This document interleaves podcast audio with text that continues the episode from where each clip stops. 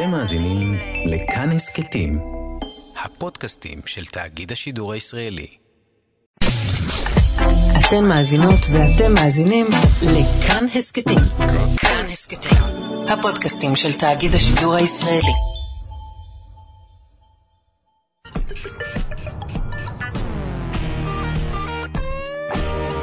בוקר טוב, שלושה שיודעים, תוכנית המדע והידע של ישראל, כאן שרון קנטו, וכמו כל בוקר אנחנו עם כל המחקרים, כל הפיתוחים המדעיים והטכנולוגיים, וכל מה שבאמת מעניין לדעת.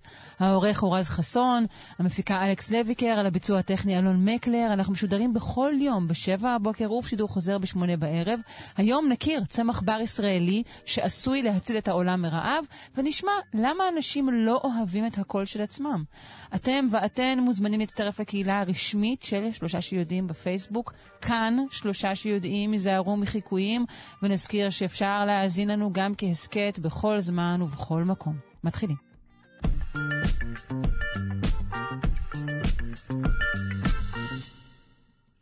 האם צמח ישראלי אחד יציל את העולם מרעב? זה נשמע קצת כמו הנורה שתאיר את כל רמת גן. הייתה פעם איזו רמייה כזו, אבל לא, זה משהו אמיתי. אז אה, מיד נשאל מהו הצמח הזה, איך זה ייעשה, ואולי גם נשאל למה בכלל להציל את כל העולם מרעב, אולי פשוט נשתלט עליו, הו-הו. אה, פרופסור אמיר שרון, חבר בבית הספר למדעי הצמח ואבטחת מזון של הפקולטה למדעי החיים, וראש המכון לחקר דגנים באוניברסיטת תל אביב. בוקר טוב. בוקר טוב. אז קודם כל בוא נדבר על למה בכלל צריך להציל את העולם מרעב. על מה מדובר? על משבר החיטה, נכון? העולם צופה שבהמשך העשורים הבאים יהיה עלייה גדולה בצריכת המזון בעולם, בגלל עלייה באוכלוסייה וכן הלאה, ולכן צריך להגדיל את אה, מקורות המזון שלנו. האם יש עוד סיבות לגידול בצריכת מזון פרט לגדילת האוכלוסייה? אמ, למען האמת, אני חושב שזה הגורם העיקרי. אוקיי, אוקיי. אז אנחנו בעצם צריכים פשוט לייצר יותר מזון יותר. עבור יותר אנשים שיהיו פה. נכון, וזה הולך ביחד עם השינוי האקלימי שמקשה עלינו לייצר את המזון במקומות שונים בעולם, ואז יש לנו שילוב, גם עלייה בצורך וגם קושי יותר גדול אה, לייצר אותו בגלל תנאי אקלים. זהו, אנחנו שומעים הרבה מאוד כאן בתוכנית על ההשלכות הרחבות של משבר האקלים. גם כאן מדובר בעצם באיזשהו מזיק שמתפשט ביותר אזורים בגלל שהם מתחממים, נכון? אז עכשיו אנחנו מדברים על מחלה ספציפית שפוגעת בחיטה, והמחלה הזאת נגרמת על ידי פטריה, שזה סוג של עובש למעשה, mm-hmm. שהיא תוקפת את החיטה וגורמת לה צרות צרורות פוצ'י, מאז ימי פוצ'יניה גרמיניס. כן. נעזוב אולי את השם הלטיני, השם הכללי הוא חילדון, כי הפטריה יש לה צבע של חלודה. אוקיי. Okay. אז כשהיא תוקפת את החיטה, החיטה מקבלת צבע כתום, וכפי שאמרתי, זה ידוע כבר עוד מימי אבותינו, כן? זו בעיה קשה מאז ומתמיד. החילדון, כלומר, בעיה ותיקה. ואחרי שהחיטה הופכת לכתום, כלומר, היא הופכת לבלתי שמישה, בלתי אכילה? כן, הפטריה מחסלת למעשה את הצמחים. וגם אם יש בסוף קצת זרעים, הם שדופים ואי אפשר לנצל אותם. אוקיי, עכשיו, נושא החיטה הוא עולה בזמן האחרון גם בהקשרים פוליטיים, נכון? בגלל מלחמת רוסיה-אוקראינה. אנחנו מדברים על משבר חיטה שהוא גם אפילו רחב יותר. נכון. אה, זה גורם נקודתי כרגע, כי, כי אוקראינה כמובן היא יצרן מאוד חשוב של אה, דגניים, של חיטה בפרט, וזה מקרין על, ה, על מה שיקרה בש, בשנים, בשנה הקרובה וכן הלאה, כי כמובן שהיכולת של מייצר יורדת. אוקיי, okay. אז החילדון הזה משגשג בתנאי האקלים החדשים, ואנחנו צריכים להתגבר על העניין הזה. אה, אז... אולי נדייק, החילדון הזה כאמור, הוא היה שם מאז ומעולם והוא גורם צרות צרורות מאז ומעולם, mm-hmm. ובשנים האחרונות יש uh, התפרצויות גם באזורים שהיו פחות מוכרים, כי האקלים התאים את עצמו, החילדון התאים את עצמו לאקלים המשתנה, ונוצרו וריאנטים אלימים, ואז המחלה פשוט גורמת לפעמים בהתפרצויות קשות מאוד גם באירופה, במקומות שלא. לא כל כך הכירו אותם. אוקיי, okay. וכאן נכנס אה, המדע וההנדסה הגנטית בעצם, נכון? גם. אה, אם נעשה סדר, המדע מנסה להתמודד עם המחלה הזאת אה, כבר למעלה ממאה שנים באמצעות אה, גנים שמקנים עמידות לגידול. והעבירו הרבה גנים כאלה לחיטה לאורך השנים בשיטות סטנדרטיות. זה לא תמיד היה מוצלח, האלה, נכון? זה היה מאוד מוצלח, כן. או, זה, היה מאוד מוצלח. זה היה מאוד מוצלח? כי, אוקיי, חשבתי שהיו שנים שבהם בעצם הייתה הנדסה גנטית לחיטה כדי להכיל אוכלוסייה רחבה, אבל בעצם זה צמצם את כמות הזנים שהיו, וגם בעקיפין, או בעצם במישרין, נוצר נזק, לא? אולי נעשה טיפה סדר, בסדר? בטח, בטח. אוקיי. אז לאורך השנים הכניס, העבירו גנים לחיטה, לא באמצעות הנדסה גנטית, כי לא הייתה הנדסה גנטית, אבל באמצעות מה שנקרא הכלאות. ובנו יכולת של החיטה להתמודד, אלא שהפתוגן, המחלה משתנה כל הזמן, בדיוק כמו שהווריאנטים נגיד של הקורונה או של שפעת משתנים כל הזמן, והם שוחקים את הגנים האלה, והגענו למצב שנוצרו זנים של המחלה שהם פשוט אה, מתגברים על מרבית הגנים שנותנים את החיסון. ועכשיו יש צורך אה, אקוטי להעביר גנים חדשים. Mm-hmm. ופה אנחנו פונים, חדש... פונים לעבר דווקא, זה מה שמעניין. כן, נכון. אז להעביר גנים חדשים נמצאים בפרט ובעיקר בצמחים שהם ההורים המייסדים, נקרא להם, של החיטה התרבותית. Mm-hmm. ואלה צמחים שבין היתר נולדו באזור שלנו, כמו חיטת הבר שאהרון אהרונסון גילה לפני למעלה ממאה שנה, כן. באזור ראש פינה, ודודנים ואבות קדמונים אחרים שקשורים לחיטה, בין אם במישרין ובין אם בעקיפין, ומכילים חומר גנטי שלא עבר לחיטה התרבותית במהלך התרבות והברידינג וכן הלאה. אז בעצם כן? אנחנו, אז דברים שלאט לאט נעלמו מנחיתה המודרנית, mm-hmm, כרגע היום mm-hmm. אנחנו נדרשים ורוצים להחזיר אותם פנימה. אז על, אז על איזה בן דוד כזה אנחנו מדברים עכשיו? בדיוק, יופי. אז הבן דוד הזה שאנחנו מדברים נקרא בן חיטה שרוני. אוהב את השם? כן, mm-hmm. אני גם אוהב. אמ, והוא גדל באמת באזור השרון שלנו, לאורך החוף. אמ, נגיד בין אשדוד בערך ועד אה, חדרה, קצת צפונה. אתה אומר גדל, ש... אה, גדל בהווה, הוא, הוא, הוא כרגע, כן, כן, הוא כן, קיים, כן, אוקיי. כן, כן, בוודאי. הוא גדל, זה עשב שאנשים עוברים לידו, הם לא יודעים שהוא קשור לחיטה כי הוא לא נראה כמו חיטה בכלל. Mm. גם מבחינה גנטית הארכיטקטורה הגנומית שלו, הוא מכיל אה, זוג של כרומוזומים, כן, כן, הוא דיפלואיד, מה שקוראים במדע, לעומת החיטה התרבותית שהיא מכילה שלושה סטים של כרומוזומים, היא הקספלואידית. זאת אומרת, הוא שונה, באמת שונה. אבל אנחנו יודעים אה, לטפל בו ולהעביר ממנו את הגנים. והגנים שלו עובדים בתוך החיטה. אז הוא מקור מאוד מאוד טוב לחפש גנים רצויים ולדלות אותם משם ולהעביר. אז איך זה בעצם נעשה? איך נעשתה העריכה הגנטית הזאת אל תוך. החיטה המתורבתת שלנו עכשיו? כן, אז, אז זה בדיוק העניין, שעד לפני כמה שנים, כמו שאמרתי, היינו חייבים לעשות את העברה באמצעות ההכלאות וכן הלאה, וזה תהליך ארוך ומורכב וקשה, ולא המון גנים אה, הצליחו להעביר. ובשנים האחרונות חלו כמה התפתחויות מאוד חשובות, טכנולוגיות, בגנומיקה, בביואינפורמטיקה, וביכולת שלנו לעשות עריכה גנטית ולהעביר גנים. והיום אנחנו יכולים ללכת לצמח הזה, ודי בקלות לאתר גנים חשובים, ואז להעביר אותם באמצעים שיש. וזה בעצם מה שנעשה בעבודה האחרונה, זה, זה שימוש בשיטות האלה כדי להגיע מהר אל גן מסוים, לאתר אותו, לבודד אותו ולהעביר אותו לחיטה. Mm-hmm. האם יש מה לחשוש ממהלכים כאלה, מהשלכות אה, רחבות או עתידיות שלהם? את מתכוונת להעברה בשיטות של הנדסה גנטית והערכה גנומית? כן. כן, אז תראי, כולנו ערים לזה שזו טכנולוגיה חדשה, וכמו כל טכנולוגיה חדשה צריך להיות מאוד זהירים בשימוש. מצד שני, כשאנחנו מסתכלים על המהות של העניין, בואו נחשוב, אנחנו לוקחים גן נתון אחד שאנחנו יודעים בדיוק בדיוק בדיוק מה הוא עושה, ושותלים אותו בחיטה. להבדיל מהכלאות שבו אנחנו לוקחים את כל הקרומוזות, כל הגנום mm. של הצמח שמחלים השני ומערבבים. אז למעשה, בשיטה הזאת שכרגע דיברנו עליה, הנדסה גנטית, השליטה היא הרבה יותר, יותר, השליטה והידע הם הרבה יותר גבוהים.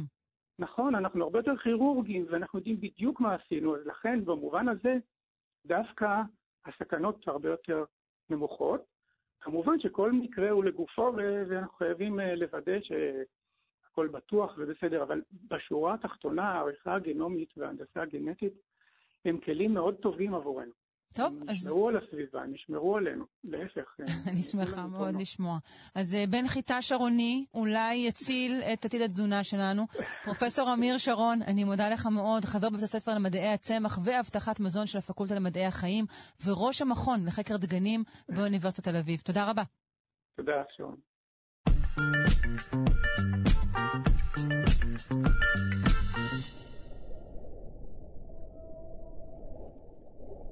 אנחנו ממשיכים עם חקלאות אה, ובעיות של חקלאות. אנחנו רוצים לדבר על מיקרו-אצות. חשבתם שרק מיקרו-סושי אפשר לעשות איתן? לא ולא. אנחנו רוצים לדבר על הדברה ביולוגית ממיקרו-אצות. אה, נשוחח עם דוקטור חגי רענן, חוקר במכון וולקני, ממרכז גילת לחקלאות על סף מדבר. שלום, בוקר טוב. אהלן. היי. אז קודם כל נתחיל בבעיה. יש בעיה. והיא מזיקים. אה, נכון. יש בעיה גדולה של, אה, של מחלות באופן כללי בגידולים חקלאיים. אה, אני רוצה לשים את זה בקונטקסט יותר רחב. יופי. הרבה פעמים אנשים חושבים שהמחקר הוא חשוב, אני יודע, מחלות סרטן, חשוב בטכנולוגיה, אבל יש לנו בעיה של אוכלוסיית עולם הולכת וגדלה, ולא מספיק אוכל שאנחנו מייצרים, ועם הזמן זה ילך ויחמיר. ובהקשר הזה, אה, הבעיה של מחלות היא מאוד מאוד חשובה. אה, מחל, מחלות. בחקלאות, מחל... שפוגעות בעצם מחלות. ביכולת שלנו להזין את עצמנו. נכון. אז לפי, תלוי לפי איזה דיווחים הולכים, אבל לפעמים עד 30% אה, מהיבול בחמשת הגידולים החשובים ביותר בעולם פשוט הולכים בגלל מחלות שפוגעות בצמחים. והאם המחלות, כפי ששמענו באייטם הקודם, גם, גם הולכות ומתרבות או הולכות ומתפשטות כתוצאה משינוי תנאי האקלים? אז יש שינויים. זה הולך ומתרבה, הולך ומתפשט, זה, זה, זה תלוי. אם מחלה היא יותר נוח לה בתנאים קרים, אז היא תתפשט למקום ש, שנוח לה שם. יש mm-hmm. בהחלט מחלות שאנחנו רואים שהן אה, מתפשטות בגלל שיש התחממות למשל, יש מחלות למשל שלא היו ידועות באירופה או לא כל כך הכירו אותן, ופתאום אנחנו אה, מגלים שהן מגיעות אלינו, אה, לדוגמה בקעות בריאה של תפוחי אדמה, מגיעות מחלות שהאירופאים חשבו שאין להם, אבל יש להם, וברגע שהעולם קצת מתחמם, אזורים ספציפיים מתחממים, אנחנו פתאום רואים את המחלות האלה מרימות אה, ראש. אוקיי, okay, אז בואו פשוט נדביר אותם, נשפוך עליהם חומרי הדברה ונחגוג. אוקיי, אז, אז הבעיה, זה לא כל כך פשוט. לא, אה? יש כל מיני, יש כל מיני אה, שיטות איך להתמודד עם מחלות, חלקם הן אגרוטכניות, אפשר אה, לעשות מה שנקרא קרופ אה, רוטיישן, להחליף יבולים, שמנמיך קצת את, ה, את הנגיעות בשדות, ואפשר אה, כמובן לרסס ולפזר חומרים, אבל החומרים האלה הם מזיקים. אה, וככל שעובר הזמן פחות ופחות חומרים מאושרים לשימוש, בגלל שהם פוגעים בנו, באנשים שצורכים את החקלאות, באנשים שגרים ליד אזורים של חקלאות. הם פוגעים בקרקע, הם גורמים לתופעות של אה, מה שנקרא land degradation, זאת אומרת קרקעות שהופכות להיות פחות ופחות אה, ברות שימוש. ואני מניחה שגם חלק מהמזיקים אולי מתרגלים אליהם, נכון? והבעיה אולי החמורה, זה נכון גם למחלות של בני אדם, זה העניין ש... אה, יש באמת פיתוח של עמידות לכל מיני אה, אה, תכשירים שאנחנו משתמשים, והדבר הזה יוצר כדור שלג, כי אם אנחנו, אם, אם איזשהו אורגניזם, איזשהו פתוגן מייצר עמידות, אנחנו מדבירים, אנחנו משתמשים ביותר חומרים, אנחנו גורמים יותר נזק, ואז העמידות גדלה, ואנחנו מנסים לרדוף ואנחנו לא מצליחים. אוקיי, okay. ועכשיו אנחנו מגיעים למיקרו-אצות. אה, למיקרו-אצות, לפני מיקרו-אצות הייתי, הייתי מדבר באופן כללי על, על הרעיון של הדברה ביולוגית. אוקיי. אה, הדברה ביולוגית, הרעיון הפשוט הוא להשתמש באיזה שהם אורגניזמים ש, שידבירו את, ה, את הפתוגנים אה, בכל מיני דרכים, בדרכים ישירות, בדרכים עקיפות. זה לא איזשהו פתרון קסם, אבל יש, יש פה הרבה יתרונות בגלל שזה הרבה הרבה פחות אה, פוגע בסביבה, ופתרון שהוא יותר, נקרא לזה, קיימותי. יכול... מקיים, כן. מקיים, אפשר להשתמש בו לאורך, לאורך זמן עם פחות פגיעה לסביבה, הוא הרבה פעמים יותר מדויק ומכוון, פחות צריך לפזר חומרים. אז תן לנו דוגמאות. להדברה ביולוגית, למשל שימוש בחרקים מסוימים שהם מביאים אותם? יש כל מיני, אז, mm-hmm. אז אם אנחנו מדברים באמת על מזיקים, אז חרקים הם, הם רלוונטיים, אז אנחנו מדברים על פתוגנים, זה פחות, זה פחות הכיוון. אבל יש פטריות שמשמשות, למשל פטריית חודרמה שמאוד ידועה בכל העולם, שמשתמשים בה, מנסים להשתמש בה להדברה ביולוגית של מחלות ויש חידקים, כל מיני מינים של בצילוס שידועים. יש, יש כל מיני מדבירים ביולוגיים שמנסים לפתח, אבל השורה התחתונה היא שזה, שזה לא כל כך הולך טוב, זה לא נכנס בגדול. למה ו... בעצם? זהו, אז כנראה, ש... כנראה שהבעיה היא בזה ש... כשאנחנו מכניסים איזשהו מדביר ביולוגי, אז אנחנו לא יכולים אה, להתייחס רק אליו ולפתוגן. יש סביבה, והסביבה הזאת כוללת את הסביבה הביוטית, את כל היצורים החיים שנמצאים בסביבה, ואת הסביבה הביוטית, את תנאי הסביבה שבעצם האורגניזמים האלה נחשפים. אם ניקח דוגמת קרקע וננסה לשאול מה יחסי הגומלין בין מיקרואורגניזמים בתוך הקרקע הזאת, אז נראה המון אה, יחסים כאלה של, אה, של אנטיגוניזם, של אה, תחרות, ובעצם הרבה אורגניזמים הם גורמים לאורגניזמים אחרים אה, למות, הורגים אותם או מקטינים את, ה, את השכיחות שלהם mm-hmm. בסביבה. אבל מכאן ועד לקחת אורגניזם ולשים אותו לצמח ולקוות שזה יעבוד, הדרך מאוד מאוד רחוקה. ובאמת אה, תנאי הסביבה הם כנראה גורם מאוד משמעותי, זאת אומרת, עושים ניסויים במעבדה, הכל נראה פנטסטי, ואז הולכים לשטח וכלום לא עובד, ואני מדבר איתך על דברים שאני שומע היום, דברים שקורים עכשיו. לוקחים חומרים מסוימים, מנסים אותם במעבדה, אפילו אולי בעציצים, ואז הולכים לשטח. העולם האמיתי מתנהג לא אחרת, יש בו תנאים שלא לא נצפו במעבדה. נכון.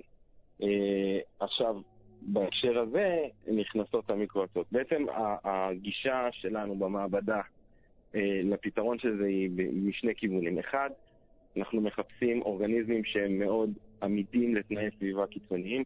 אני מזכיר לך שאני במרכז מחקר אה, גילת לחקלאות על סף מדבר. Mm-hmm. ובעצם הפוקוס שלנו פה מנסה לחשוב על, אה, על חקלאות באזורים יושניים וגם לחזות קדימה את העולם, את העולם שהולך ומתחמם. שיעבור ככל אני... הנראה תהליך מדבור ברמה כזו או אחרת, אז אתם בעצם בחוד החנית. מדבור, עובר. שעובר mm-hmm. תהליך מדבור. אה, אני לא יודע מה יקרה, אבל אני יודע מה אני רואה בעיניים. זאת אומרת, אני לא, אה, לא, לא בטוח מה ילך הלאה, אבל כרגע אנחנו רואים עובדות כן. אה, בשטח, ו, ולכן בהקשר הזה, לחפש מיקרואורגניזמים שהם פוטנציאל גבוה להדברה אה, ביולוגית וגם עמידים לתנאים שהם קשים, אה, תנאים אה, מדבריים, תנאים של חום, תנאים של יובש, מליחות. בהקשר הזה אפשר גם לחשוב על כל הסיפור של, של מים שהם לא ברמה מאוד גבוהה, מים מותפלים, מים לא מותפלים, סליחה. מים מליחים, שפוגעים באורגניזם, למשל, הטריכודרמה, הפטריה המאוד ידועה, יש לה בעיה עם מליחות. אז זה נחמד שהיא עושה הדברה, אבל אז אם היא לא שורדת, תלוי כמובן אה, מינים ספציפיים, אבל אם, אם המדביר שלנו לא ישרוד, אז זה לא יעזור. אז זה כיוון אחד, אה, לחפש אורגניזמים מאוד עמידים, והכיוון השני זה לחקור אותם בתנאים שהם כמה שיותר דומים לתנאי הסביבה, אה, בתנאי מעבדה. בהקשר הזה, אעשה איזושהי הרחבה ממה שעשיתי בדוקטורט שלי. אנחנו מפתחים תא סביבה ש... ידמה בצורה הכי קרובה שאנחנו יכולים לדמות את תנאי הסביבה, ואז אנחנו בעצם יכולים לשלב בין תנאים מאוד מבוקרים של מעבדה, אבל עם הדינמיקה שנמצאת בשטח, זה מסתבר שזה מאוד מאוד חשוב למיקרואורגניזם. הדינמיקה הקטנה הזאת, עלייה קטנה בטמפרטורה, ירידה קטנה בטמפרטורה, כל זה עוזר להם להבין מה קורה בסביבה ולהגיב. ואז אה, אם אנחנו רוצים שהם יעשו משהו, אנחנו צריכים להבין מתי הם עושים את זה ולמה הם עושים את זה. הם עושים את זה בתגובה לעלייה בטמפרטורה, בתגובה לירידה בטמפרטורה, או של פתאום לאור חזק או ליובש. אה, אז זה הגישה השנייה. עכשיו, בהקשר הזה, המיקרואטות... כן, כן, אז אנחנו צריכים לחתור לסיום, אז אה, תן לנו כן, את ה... קרומי הקרקע הביולוגיים זה הסביבה הטבעית של אה, מה שבעצם היה פה באזור גילת, בנגב המערבי, אם לא הייתה פה חקלאות, אם לא היו פה כבישים, אם לא היו פה בתים. והם, הבסיס שלהם, הם נבנים על ידי מיקרואצות. עכשיו, מיקרואצות גם ידועות ביכולת שלהם להפריש מגוון מאוד מאוד רחב של חומרים, שחלקם הם אנטיביוטיים, אה, ומכאן בא הרעיון, וזה לא רעיון שלא קיים בעולם, זאת אומרת, אנשים מתחילים לחשוב, וזה הולך ומתחמם הרעיון הזה של להשתמש באצות, אבל החידוש פה זה בעצם לקחת את האורגניזמים שהם הנייטיב, הטבעיים פה בסביבה, mm-hmm. עם עמידות מאוד מאוד גבוהה לתנאי סביבה, הם, הם יכולים לשרוד טמפרטורות מאוד גבוהות, 60 מעלות ביובש, הם יודעים לשרוד את ההתייבשות ואת ההרטבה, אז אם יש למשל תקלה בקו המים ואזור מסוים אה, היה קצת יותר יבש ולא ציפינו לזה, אבל האורגניזמים האלה ישרדו את הדבר הזה. אוקיי. Okay. אה, ואותם אנחנו לוקחים, בעצם אנחנו עושים screening גדול ומחפשים אה, מי יודע להדביר מה. ויש כבר תוצאות ראשוניות מעודדות מאוד. משמח מאוד מאוד לשמוע. נשמח לשמוע מכם בהמשך. דוקטור חגי רענן, חוקר המכון וולקני, מרכז גילת לחקלאות על אסף מדבר. תודה. תודה לכם.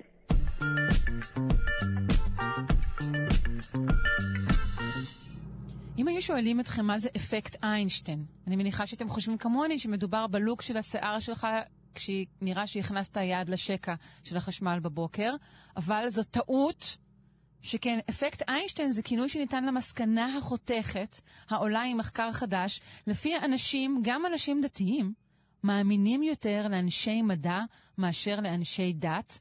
על המחקר המעניין הזה ועל מסקנתו הכמעט אקזוטית. נשוחח עם אה, דוקטור אריק חשין, ראש החוג לשירותי אנוש באוניברסיטת חיפה. שלום. שלום, שלום. קודם כל, מה המניע לערוך מחקר כזה? אה, בעצם אה, מי שהוביל את המחקר זה פרופסור פאנלק מאוניברסיטת אמסטרדם, ביחד עם דוקטור סוזנה הוכפהייפן. הוכפהייפן. כן. אה, ובעצם הרעיון, הם חוקרים את כל העניין של אמונה וכמה אנשים נוטים להאמין לאנשי דת וגם לחוקרים, אה, בעיקר בתקופה הזאת שבה יש הרבה פייק ניוז, מה שנקרא. אוקיי, okay, זאת אומרת, זה על רקע הערעור ב... בעצם במושג האמת, שאנחנו חווים אותו בשנים האחרונות, אפשר להגיד. נכון. או על בהחלט. אמון בשלטון ודברים כאלה, הבנתי. כן. אוקיי, כן, ואז מה... במקורות. ב... סליחה? אמון במקורות, במי שדובר, mm-hmm. באדם שנותן את המידע, כמה אפשר uh, להאמין לו או לא. כן. בין אמונה לאמון, כמובן יש אה, איזשהו הבדל, תכף נגיע לזה. אז בעצם איך נערך המחקר? אמ, במעל 20, אה, 24 מדינות, יותר מ-10,000 אנשים, בעצם ענו על שאלון. רגע, זה אנשים שאנחנו שומעים מדינות שונות, דתות שונות, כן. מגדרים, כן. צבעים, כולם. לגמרי. אוקיי. מגוון מאוד. מעמדות כלכליים גם, אני מניחה, נכון? מעמד כן, כלכלי אני... מגוון. נכון, אני הייתי אחראי על האיסוף בעצם בישראל, ומה שאנשים קיבלו אה, זה לשפוט עד כמה המשפט המסוים הזה אה, נתפס כאמין. ובעצם המשפטים האלו היו משפטים שנשמעים אולי פילוסופיים ובעלי איזה משמעות, אבל בעצם הם היו... אה, הגדים סתומים, כמו שאנחנו אומרים. לגמרי, הגדים סתומים לחלוטין. אה, אתה יכול לתת לנו דוגמה להיגד סתום שכזה, למין סוג הטענות שהוצגו בפני הנחקרים? אה, וואו, אה, יש משהו כמו הקוסמוס הוא מאוד פתוח ורחב, והידע האנושי שלנו, בשביל לגלות אותו, צריך העמקה יתרה. בבקשה, נו, בקבוצת ניו אייג' אתה מקבל פה על זה 200 לייק, בלי זה. אמ, אמרת, זאת אמת שלא ניתן להפריכה. אמ, אז זהו, שתלוי מי עומד את זה, ואם כן. ליד זה נאמר שזה מדען, אז פתאום זה נשמע, או, זה חוקר. אה, או, הקוסמוס, מדען, או. לעומת זאת, אה, מה שנמצא, שאם נתנו משפטים, היו מספר משפטים שונים, ונאמר שזה איש דת שאמר את המשפט הזה, אה, אז בעצם התפיסה של המשפט כאמין, credible, ירד. אוקיי, קודם כל, האם האנשים קראו את המשפטים או שהם שמעו אותם? הם קראו את המשפטים. הם קראו אותם, היה, אוקיי. Um, כן, אני מודה שבעיניי זה כן איזשהו אלמנט. כלומר, יש עניין של טקסט כתוב, שאולי שונה מטקסט שנאמר, בטח כשמדובר בדת ואמונה. מאוד יכול להיות. העניין הוא שהחלפנו כל פעם את הדובר. אותו משפט בדיוק, פשוט עם mm. דובר אחר, היו okay. מספר אוקיי. משפטים, והכל בטקסט שאנחנו קוראים, ופשוט ציטוט מ... מדען כזה או אחר, או איש okay. אוקיי. דת כזה. אז, אז גילינו שבאופן, היית אומר, גורף, אנשים מצאו שהגדים כאלו, שוב, שאין להם משמעות בפני עצמם, כשהם נכון. נאמרו או יוחסו לכאורה לאנשי מדע, אנשים מצאו אותם אה, אה, אמינים יותר מאשר כשהם יוחסו לאנשי דת ורוח. בהחלט. וזה קרה באופן גורף בכל המדינות במדגם. וואו, וזה היה תקף גם לגבי אנשים שמצהירים על עצמם כאן אנשים דתיים. נכון. אמ, איך מסבירים את זה? שם היה יותר קטן. אה, הפער היה יותר קטן, אוקיי. הפער היה יותר קטן, אבל עדיין, אמ, שנאמר משפט שהיה נשמע מאוד כזה עמוק ופילוסופי, אבל באמת אין לו משמעות, מתישהו נאמר מאיש מדע, הוא נתפס כעוד יותר אמין מאשר כאשר הוא נתפס מאיש דת. הפער שם עדיין היה קיים, אבל הוא היה מצומצם יותר. אוקיי. מה היא מכל המדינות המדינה שהיא סקפטית ביותר, החשדנית ביותר? יכול להיות שזה בגלל אה, מי שיצר את המחקר, אבל במקרה זה יצא ההולנדי. אה, אוקיי. קצת יותר אה, סקפטיים. אה, אבל שם גם ההבדלים הם לא כאלה דרמטיים. כן היו הבדלים בין מדינות, שההולנדים יצאו יותר, אבל כן, אני לא, אני לא בטוח שאפשר להכתיר אותם בתור העם הסקפטי ביותר. אוקיי, לא, לא תצא מכאן בשורה כזו. והמדינה שבה אחוז, אה, לא, אני לא רוצה להגיד אחוז הפתאים, אבל אתה ודאי מבין מה אני אומרת. מה היא הייתה, אתה יודע? Um, אני לא זוכר את המדינה הספציפית, אני מתנצל. Okay. אוקיי. Uh, היו, כן, יותר מ-24 מדינות, אבל מה. שמאוד יפה זה הטרנד הזה, הגורף, שהראה בצורה מאוד חד משמעית ש... ש... בכל העולם בעצם יש את ה, מה שקראנו לו אפקט האיינשטיין, בעצם מי שיש לו title מדעי, נוטים יותר אה, כן להאמין לו. אז אני נוטה לחשוב יותר... שכל קריאת הפייק ניוז היא פייק ניוז. שכן עדיין אנשים מאמינים יותר למדענים, אז לא צריך אולי להיות בכזה לחץ. יכול להיות, זה בשורות טובות בהחלט, בטח עבורי בתור חוקר uh, ומדען. אמ, ומצד שני זה גם, אה, כן, כאילו מראה שלא יודע, מבחינת אם שמים אה, אנשי דת ואנשי אה, מדע, אנשים נותנים איזה קרדיביליות יותר, איזה אמינות יותר למה שנאמר על ידי האנשים האלה. כן, שוב, צריך מלומדים. לזכור שבהרבה שאלות גם, גם אנשי מדע חלוקים, וגם סביב הקורונה הרבה פעמים אה, בעצם גם אנשים שלא הסכימו עם מה שנאמר על ידי הממסד, גייסו לטובת השיח אנשי מדע דווקא. הם לא נאחזו בטיעונים אמוניים בהכרח. לחלוטין, נכון. אה, כן, אפשר להסתכל על זה גם בהיבט הזה שאולי ניתן לגייס אה, את אנשי הדת אה, למען להפוך אה, איזה מסר מסוים כקרדיביליות. זהו, כי אני רוצה עכשיו לדבר איתך בקצרה על ההבדל בין, בין אמון ואמונה לבין ציות. כי אני חושבת שהמחקר הזה כולו קצת נעשה מתוך המקום שחושב, אוקיי, אם אנשים מוצאים את האנשים האלה יותר uh, מהימנים, או יש להם יותר אמון באנשי מדע, אז יופי. אבל אני חושבת שאנשים שהם אנשים מאמינים, כדי שהם יעשו משהו, כדי שהם יצייתו, נדרש משהו אחר. וראינו את זה בישראל, שהיו כל מיני הוראות ממשלה, ששום דבר לא קרה איתם, ואז כשהרבנים אמרו, חבר'ה, עכשיו כן, זה מה שעושים, אז כן אה, היה יותר, אה, הייתה יותר הסכמה. אה, בהחלט, נכון.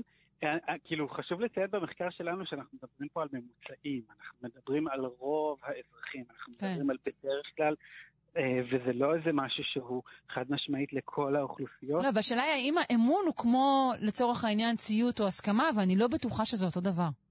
הוא בהחלט לא אותו דבר. אה, וזה בהחלט לא מה ששאלנו, לא היה לנו קריאה לפעולה או המלצה להתנהגות מסוימת, או שום אלמנט שבעצם גורם לאנשים אחר כך לבוא אחרינו ולציית למה שאנחנו מבקשים. כן. זה פשוט היה באמת אמירות uh, סתומות, כפי שאמרת, שאין להן באמת איזה משמעות, uh, ו- ולראות איך אפשר אותם uh, לתת בהם בעצם אמון. זה, זה דרך לבדוק בעצם האם אנחנו נאמין יותר לאנשי מדע או לאנשי רוח דת. כן, טוב, אז זה, זה חצי דרך. אה, ראשית, יש את האמון והאמונה, ואחר כך גם מה שאנחנו עושים. אה, נציין שהמחקר הבינלאומי הזה פורסם בכתב עת יוקרתי, Nature and Human Behavior, נכון? בהחלט, כן. אה, יופי, יש איזשהו מחקר מרתק שנמצא באמתחתך שאתה רוצה לספר לנו להמשך?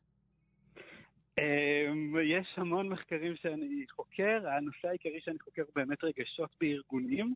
אה, ושמחתי מאוד להצטרף לצוות המכובד הזה הבינלאומי, וכמובן לתרומה אה, למדע. רוב המחקר שלי עוסק ביחסים אה, בעבודה מבחינת הבעת רגשות. אה, יפה שעדיין מותר להביע רגשות בעבודה. אני לא בטוחה שבכל מקום זה מותר, נדמה לי שככה מעל מתקן המים כתוב לפעמים לא להביע רגשות, זה עלול לפגוע במישהו. גם באמון לפעמים. גם באמון, נכון. זה העניין של אותנטיות בהבעת הרגש, והאם הנותן שירות והלקוח, מתי שהם הביעו את הרגש הזה, האם אפשר לבטוח בהם או לא, או לתת בהם אמון, ואיך האותנטיות של הרגש משפיעה. אנחנו מסתכלים על אלמנטים שקשורים בעיקר במתן שירות, בכל זאת בחוג לשירותי אנוש, אז לדוגמה צ'טבוטים לעומת אנשים בטלפון, לעומת נותני שירות בכתב. Mm, וואו, מרתק. אני אשמח מאוד לערוך איתך אה, שיחה על אה, איך גורמים לצ'טבוט אה, להיות יותר אה, חביב ואותנטי. דוקטור אריק חשין, תודה רבה. ראש החוג לשירותי אנוש באוניברסיטת חיפה. תודה רבה.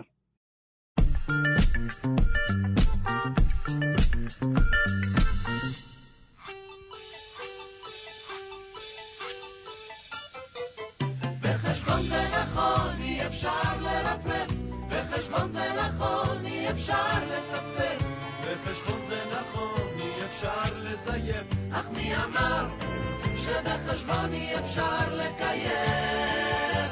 אפשר לחלק ואפשר לחבר. אנחנו עם פינת המתמטיקה, מיכאל גורדיני, מכון דוידסון, הזרוע החינוכית של מכון ויצמן למדע. בוקר טוב. בוקר טוב. אני מבינה שהיום אתה עומד להוכיח לי שאפס שווה לאחד, או ההפך. או, או, או ההפך, כן. אנחנו okay.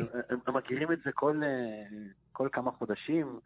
קופצת לנו ב, ברשת החברתית, או, ב, או בקבוצת הוואטסאפ, או באיזושהי מצגת שהדוד שולח, איזושהי הוכחה תורנית, או משוואה כזאת, או איזשהו תרגיל, שאמור להוכיח שהמתמטיקה שבורה ומקולקלת. אנחנו לא ספק לא חברים באותם הקבוצות, אבל תמשיך. אז זה, זה צץ מדי פעם בכל מיני, אה, אה, בכל מיני מקומות, והיום אנחנו אה, נסביר על מה רוב הטריקים האלה מתבססים, כי המתמטיקה לא שבורה ולא מקולקלת והכל, והכל בסדר. וכל הדברים האלה אינם אלא רמות ואחיזת עיניים. תעתועים ופרשנויות קלוקלות, אוקיי. בדיוק.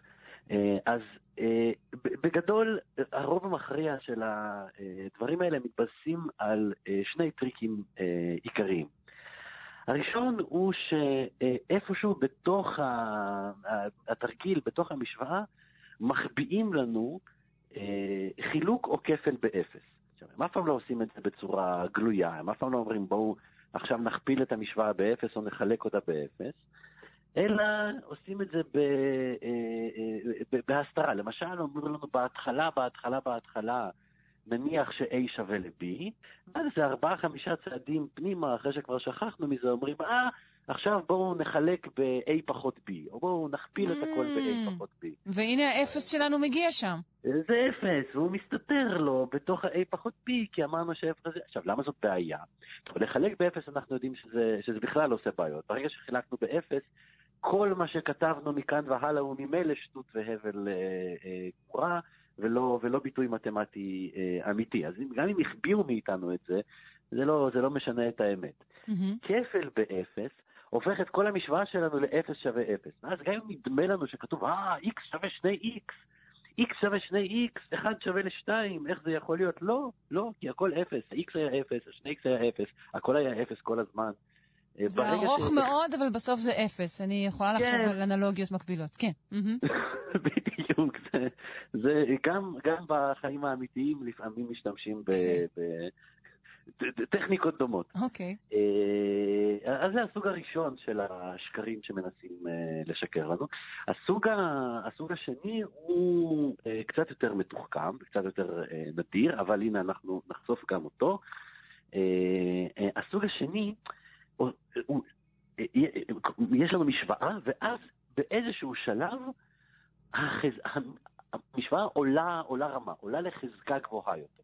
זאת הייתה משוואה עם איקסים, ועכשיו זאת פתאום משוואה עם איקסים אה, בחזקת 2. כן? Mm-hmm. איכשהו המעלה של המשוואה עלתה. עכשיו, למה, למה זה מייצר לנו דברים אה, מוזרים? אה, כי כשאנחנו מעלים את המעלה של המשוואה, אנחנו מוסיפים פתרונות. ואז הרבה מאוד פעמים מה שעושים זה מתחילים מפתרון אחד, ואז מעלים את המעלה של המשוואה ומחביאים מאיתנו את הפתרון המקורי ומתמקדים בפתרון החדש, ואז איך זה יכול להיות? למשל, אם x שווה מינוס אחד, ואני איכשהו מצליח להעלות את כל העסק הזה אה, בריבוע. Mm-hmm. גם את ה-x בריבוע וגם את המינוס אחד בריבוע. אז אני מקבל ש-x בריבוע שווה למינוס 1 כפול עצמו, מינוס 1 כפול מינוס 1, זוכרים בראש, נזכרים בכיתה, בכיתה ז', מינוס 1 כפול מינוס 1 זה 1. עכשיו אנחנו פתאום מקבלים מצב ש-x בריבוע שווה ל-1, ואומרים לנו, אה, אז בעצם x שווה ל-1, והוא היה מינוס 1 בהתחלה, אז מינוס 1 שווה ל-1. אז הנה, תראו, וואו, מדהים. איך זה יכול להיות שמינוס 1 שווה ל-1 אם התחלנו עם מינוס 1 וסיימנו ב-1? לא, פשוט איפשהו באמצע העלינו את המעלה של המשוואה, ופשוט נוסף עוד פתרון. הפתרון הקודם הוא קיים, הוא לא נעלם בשום מקום, הוספנו עוד אחד חדש, הקנבנו עוד ילד לכיתה בלי שהמורה אה, לא שמה לב. עכשיו שוב, כמובן שהדבר הזה לא נעשה בצורה כזאת גלויה ובוטה, אלא מסתירים את זה או מנסים להסתיר את זה בצורות מתוחכמות, אבל אני בטוח שעכשיו, אחרי שחשפנו את, ה, את הסודות של, של הרמאים, המאזינים שלנו יוכלו לחשוף את, ה, את השקר כשהם ייתקלו בו. זה כמו שאין קסמים, יש רק זריזות ידיים. אותו דבר. כן, okay. כן, אוקיי. גם במתמטיקה האמת היא אמת, והכל לא צריך, אה, אפשר להירגע. אה, ואתה לא חבר לא באיזושהי אגודה שמחייבת אותך לא לגלות את הסודות האלה, אתה, מותר לך לגלות. אפילו להפך. אני חבר באגודה שמחייבת אותי לגלות את, הדברים האלה. בסדר, אז תשובה לכל דוד מרגיז בוואטסאפ קיבלנו. אה, ונשמח לקבל עוד, אה, עוד כאלו בהמשך. מיכאל גורודין, ממכון דוידסון, הזרוע החינוכית של מכון ויצמן למדע. אני מודה לך מאוד. בשמחה.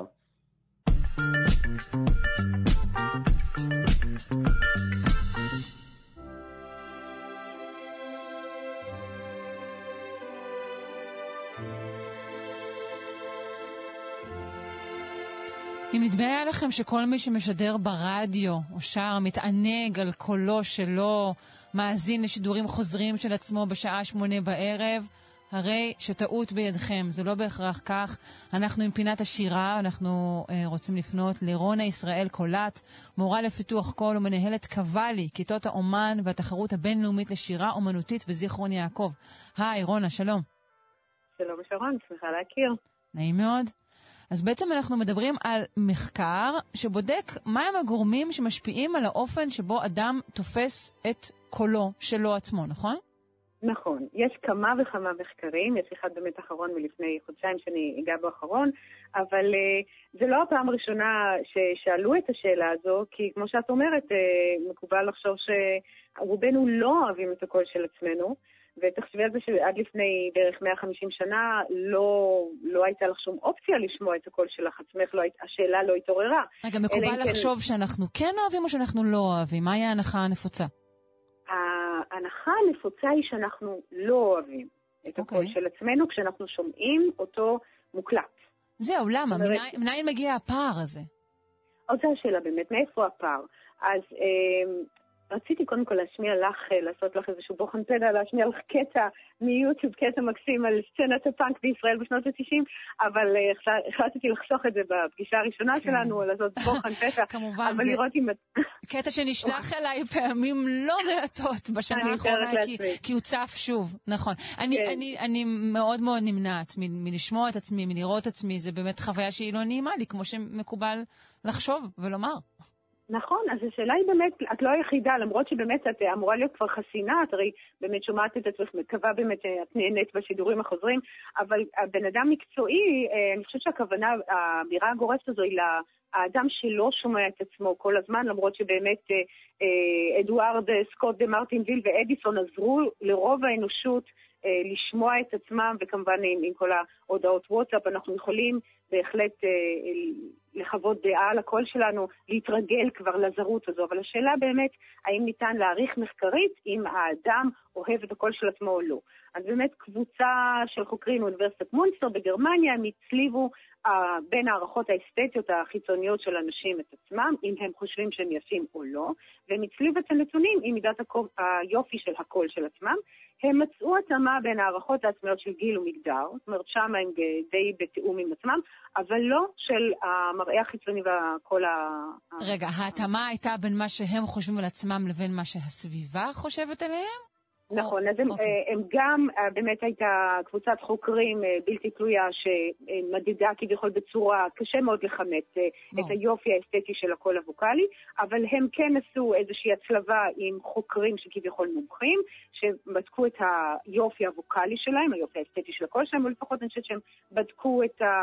את ה, את ה פתולוגיה שלהם, אם הקול הוא צלול, אם מלא אוויר, דברים שניתן לכמת, וניסו לתאם את זה, עם, להתאים את זה, להצליב את זה עם הדעות של האנשים, ואנשים כן אה, היו קרובים יותר לדעות של המומחים לגבי היופי החיצוני של עצמם, או לפחות העריכו את היופי החיצוני שלהם הרבה יותר גבוה משהם העריכו את היופי הווקאלי. היה להם הרבה יותר קשה לחשוב שהם נשמעים טוב ושהם נראים טוב. זה כל כך ובאמת, מוזר.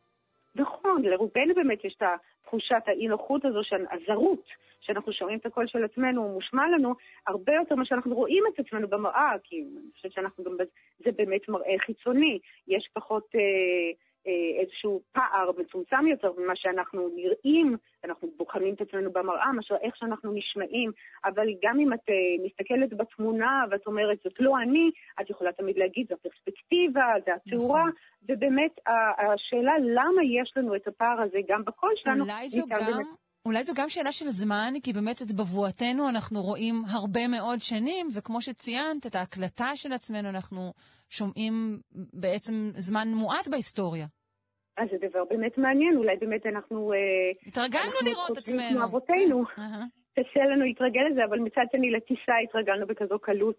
אולי גם שם יש איזה סוג של פער. נכון. אבל זה בעיקר נובע, החשוד המיידי זה בעיקר נובע, הזרות הזו היא באמת, היא חדשה לנו, לפחות אה, אבולוציוני היא באמת חדשה, אבל זה בעיקר נובע מהאופן השונה של ההשמעה והשמיעה. המוח שלנו קולט תדרים שונים בעת הדיבור בזמן אמת, ובעת ההשמעה אחורה אה, של ההקלטה של הדיבור אנחנו שומעים את זה אחרת, כי כשאנחנו שומעים את הקול שלנו מההקלטה, אז גלי הקול מגיעים אלינו דרך האוויר. מבחוץ, ולא מתוך הגולגולת שלי, שבסך הכל בתוך הגולגולת זה די נעים, אני חייבת להגיד, אבל בחוץ. לא רק שזה נעים, זה מאוד נעים, זה גם הרבה יותר אה, עמוק וחושני. זאת אומרת, בגלל שאני שומעת את זה מתוך הגולגולת, את הרוב אני שומעת מתוך הגולגולת. יש כמובן פידבק שאני יכולה אה, לתת לעצמי, יש עדיין את החיצוני, אני שומעת חלק מסוים כמו שאת שומעת, כדי שאני אוכל לתת לעצמי את הפידבק, אבל מתוך הגולגולת, ישירות מבפנים, זה מהדהד לי בין חללי התעודה, וזה מעורר אוברטונים נמוכים וכהים יותר. זהו, זה מה שרציתי לשאול, האם, האם אנחנו תמיד שומעים את עצמנו קצת יותר נמוך כן. אה, אוקיי. כן, מבחינה של הבהירות, לא, לא בדיוק mm-hmm. מבחינה של הפיץ', אלא מבחינה של הבהירות. זאת אומרת, בעוד שאני חושבת שהקול שלי עמוק וחושני, אז בהקלטה של עצמי אני עשויה לגלות שאני מישהי ילדותית וצווחנית. עכשיו, זה פער לא כל כך, אה, כמו, הוא לא כל כך משמעותי, אבל עדיין הוא מאוד מפתיע אותנו. זאת אומרת, אה, אני חושבת שאנחנו לא כולנו מסתובבים איזשהו סוד אפל, איזה גיבנת אה, ווקאלית, אה, אולי כולם בעצם צוחקים עלינו מאחורי הגב שיש לנו קול צורמני, אבל הפער באמת לא כל כך גדול כמו העובדה שבכלל יש פער כזה, זה מה שמפתיע את, את רוב האנשים. אבל יש גם מחקרים שיכולים להרגיע אותנו, כי אנחנו יותר אוהבים את הקול שלנו משל קולות של אחרים, אבל בצורה תת-מודעת, פחות מודעת. באמת מחקר מאוניברסיטת פן סטייט הריסבורג בארצות הברית, הוא התחכם ל-80 נבדקים וביקש מהם לדרג קולות לפי מידת המשיכה שלהם, והוא השתיל גם את הקול של עצמם, ואיזה קול מרבית הנבדקים דרגו הכי גבוה. את הקול של עצמם. את הקול של עצמם, הם רוצים לצאת עם עצמם. זאת אומרת, זה הרבה עניין של מודעות, מודעות עצמית נכון. ארורה. אוקיי. כן. כן. זה באמת לא הכל שלילי. ורגע, מה ההשפעה של התפיסה הזו הקולית בעצם על עלינו, על ההצגה האישית שלנו, על התהליך החברות שלנו? אז זו, זו שאלה מצוינת, כי זה באמת המחקר שיצא לפני חודשיים, זה מחקר מאוניברסיטת סאול, הוא הצליב הרבה מאוד נתונים והוא הגיע למסקנה המרגיעה, שיש הרבה מאוד אנשים שאוהבים את הקול שלהם, יש כאלה שפחות ויש כאלה שלא אוהבים ובחלוקה די שווה. אבל הם כן העמיקו לחקור מה הסיבות ואיך זה באמת משפיע על ההתנהגות שלהם, על ההתנהגות החברתית, וזה באמת uh, הסיבות מגוונות, זה קשור הרבה לפידבק uh, חברתי. אם אתה מקבל הערות על הקול שלך, זה יכול ממש לסתום שם את, ה, את הפתח ואתה לא תרצה להתבטא ווקאלית, שזה כמובן גורר השלכות על ההתנהגות שלך בחברה, והם כן מצאו קורלציה בין אהבת הקול האישי שלך לה, להתנהגות חברתית בוטחת יותר. עכשיו, דבר שהם כן בדקו, שהם, שמחקרים אחרים לא, זה הקשר בין אהבת קול הדיבור שלך לקול השירה. ושם באמת יש פער יותר גדול. קשה הרבה יותר לאהוב את כל השירה שלך, הרבה ביקורת עצמית מתנקזת לשם. אבל זה קשור לקול או קשור באמת לטונים, לזיוף? אה, זו שאלה מעניינת. על זה הם לא חקרו למה בדיוק. הם לא mm. אוהבים את הצבע של הקול. ואני חושבת שזה mm. איזושהי רתיעה אה, אני לא חושבת שהם באמת ניתחו לעומק את הסיבות של למה הם לא אוהבים את הקול של עצמם, מעבר לעובדה שמשהו לא תואם, הצבע של הקול לא תואם את מה שהם חשבו על עצמם מבחינת כן. תכונות אישיות. Mm-hmm. אם הקול הוא כהה מדי, או אה, נשי מדי, או גברי מדי, או... זה לא תואם תכונה מסוימת, הקול של ה... משהו בקול לא תואם... הקול כאילו שאתה... לא מייצג אותי כהלכה, לא נכון. לא כמו שחשבתי. אוקיי. נכון. ובאמת אני חייבת להגיד שכל השנים שאני מלמדת פיתוח קול פגשתי רק תלמיד אחד שמאוד אהב את הקול שלו. גם את הדיבור וגם את השירה, רק אחד, ואני ממש זוכרת אותו. את זוכרת עוד תכונות אישיות שהלכו יחד עם הדבר הזה? אה, כן, אבל... אה, לא, אנחנו לא נזכיר אותו כמובן. מאוד נהנה להופיע, ואני באמת אה, מקווה שהוא תקרב. תשמעי, זה נראה לי חשוב לאומן במה, כן לאהוב כמובן גם את קולו וגם את הופעתו. זה חלק מהעניין שאנחנו אוהבים מקהל, זה את האהבה העצמית הזו, כי תיעוב עצמי אנחנו הבאנו מהבית מספיק. בדיוק, אבל מי כמוך יודעת שהתיעוב העצמי הוא, הוא, הוא, הוא קיים שם, ולפעמים הוא לא בהכרח הסמן הראשון שאתה, שאתה צריך להיות זמר, אתה יכול לא לאהוב את הקול של עצמך ועדיין כל הזמן לחפש את, ה, את הפידבק מבחוץ, למרות שאתה עצמך לא אוהב את הקול שלך. אני חושבת שאתה כן במידה מסוימת נהנה להשמיע אותו, אבל uh, כשאתה שומע אותו חזרה, אתה מלא ביקורת. באמת הפער הזה בין זה שאתה מצליח uh, לשמוע את עצמך בצורה אובייקטיבית, שם יש משהו שמנקז הרבה, הרבה שנאה עצמית. אבל בוא נסיים עם מסקנה סופית משמחת. טוב, כן בסדר. מצאו, אוקיי, כן. כן, כן, יש משהו חיובי. יש די הרבה דברים חיוביים עם הקול העצמי שלך. אם יש, אה, מעבר למסקנות של המחקר, אם יש לך נטייה לזייף, אז אם את תחזרי על מרווחים או מנגינה שמושמעת לך בקול שלך עצמך, את תצמצמי את הפער. עכשיו זה הגיוני, כי קולות של אחרים נותנים לנו כל כך הרבה מידע אה, יומיומי וחשוב הישרדותית, את יודעת, אה, אה, כשירות פיזית ומנטלית, ואם אתה מושך או לא, אפילו עד רמת השכר שלך, וגם אם את, את יודעת שנשים בעלות קול גבוה יותר נתפסות כרזות יותר, זו התובנה שאני הכי אוהבת. אבל אם וואו, כן... לא, בכלל עוד לא נכנסנו מספיק לשאלות של מגדר, זה נעשה בשבוע הבא. כן. לא, בסדר, גברים עם קול נמוך מרוויחים יותר, זה בסדר. אה, פשוט סיכמת לי, זה בסדר. אבל אם את מסלקת את המידע החשוב הזה, קל יותר להתרכז במטרה, אז ככה שאם את גם רוצה לשנן טקסט, תשנני אותו עם הקול של עצמך. אבל המסקנה המשמחת היא שיש קורלציה בין אלה שאהבו את כל השירה שלהם להתנהגות חברתית ובוטחת יותר. זה מאוד הגיוני. אז המסקנה היא, תאהבו את הקול שלכם, כי גם ככה אתם לא יודעים איך הוא באמת נשמע באוזני אחרים, אז תאהבו אותו בכל מקרה. אני צופה כאן פוטנציאל לסדנאות, אה, לא? הקלטה, כן. האזנה, תאהבו את עצמכם. רונה. ישראל, קולט, אני מודה לך מאוד, מורה לפיתוח קול ומנהלת קוואלי, כיתות האומן והתחרות הבינלאומית לשירה אומנותית בזיכרון יעקב. תודה. תודה.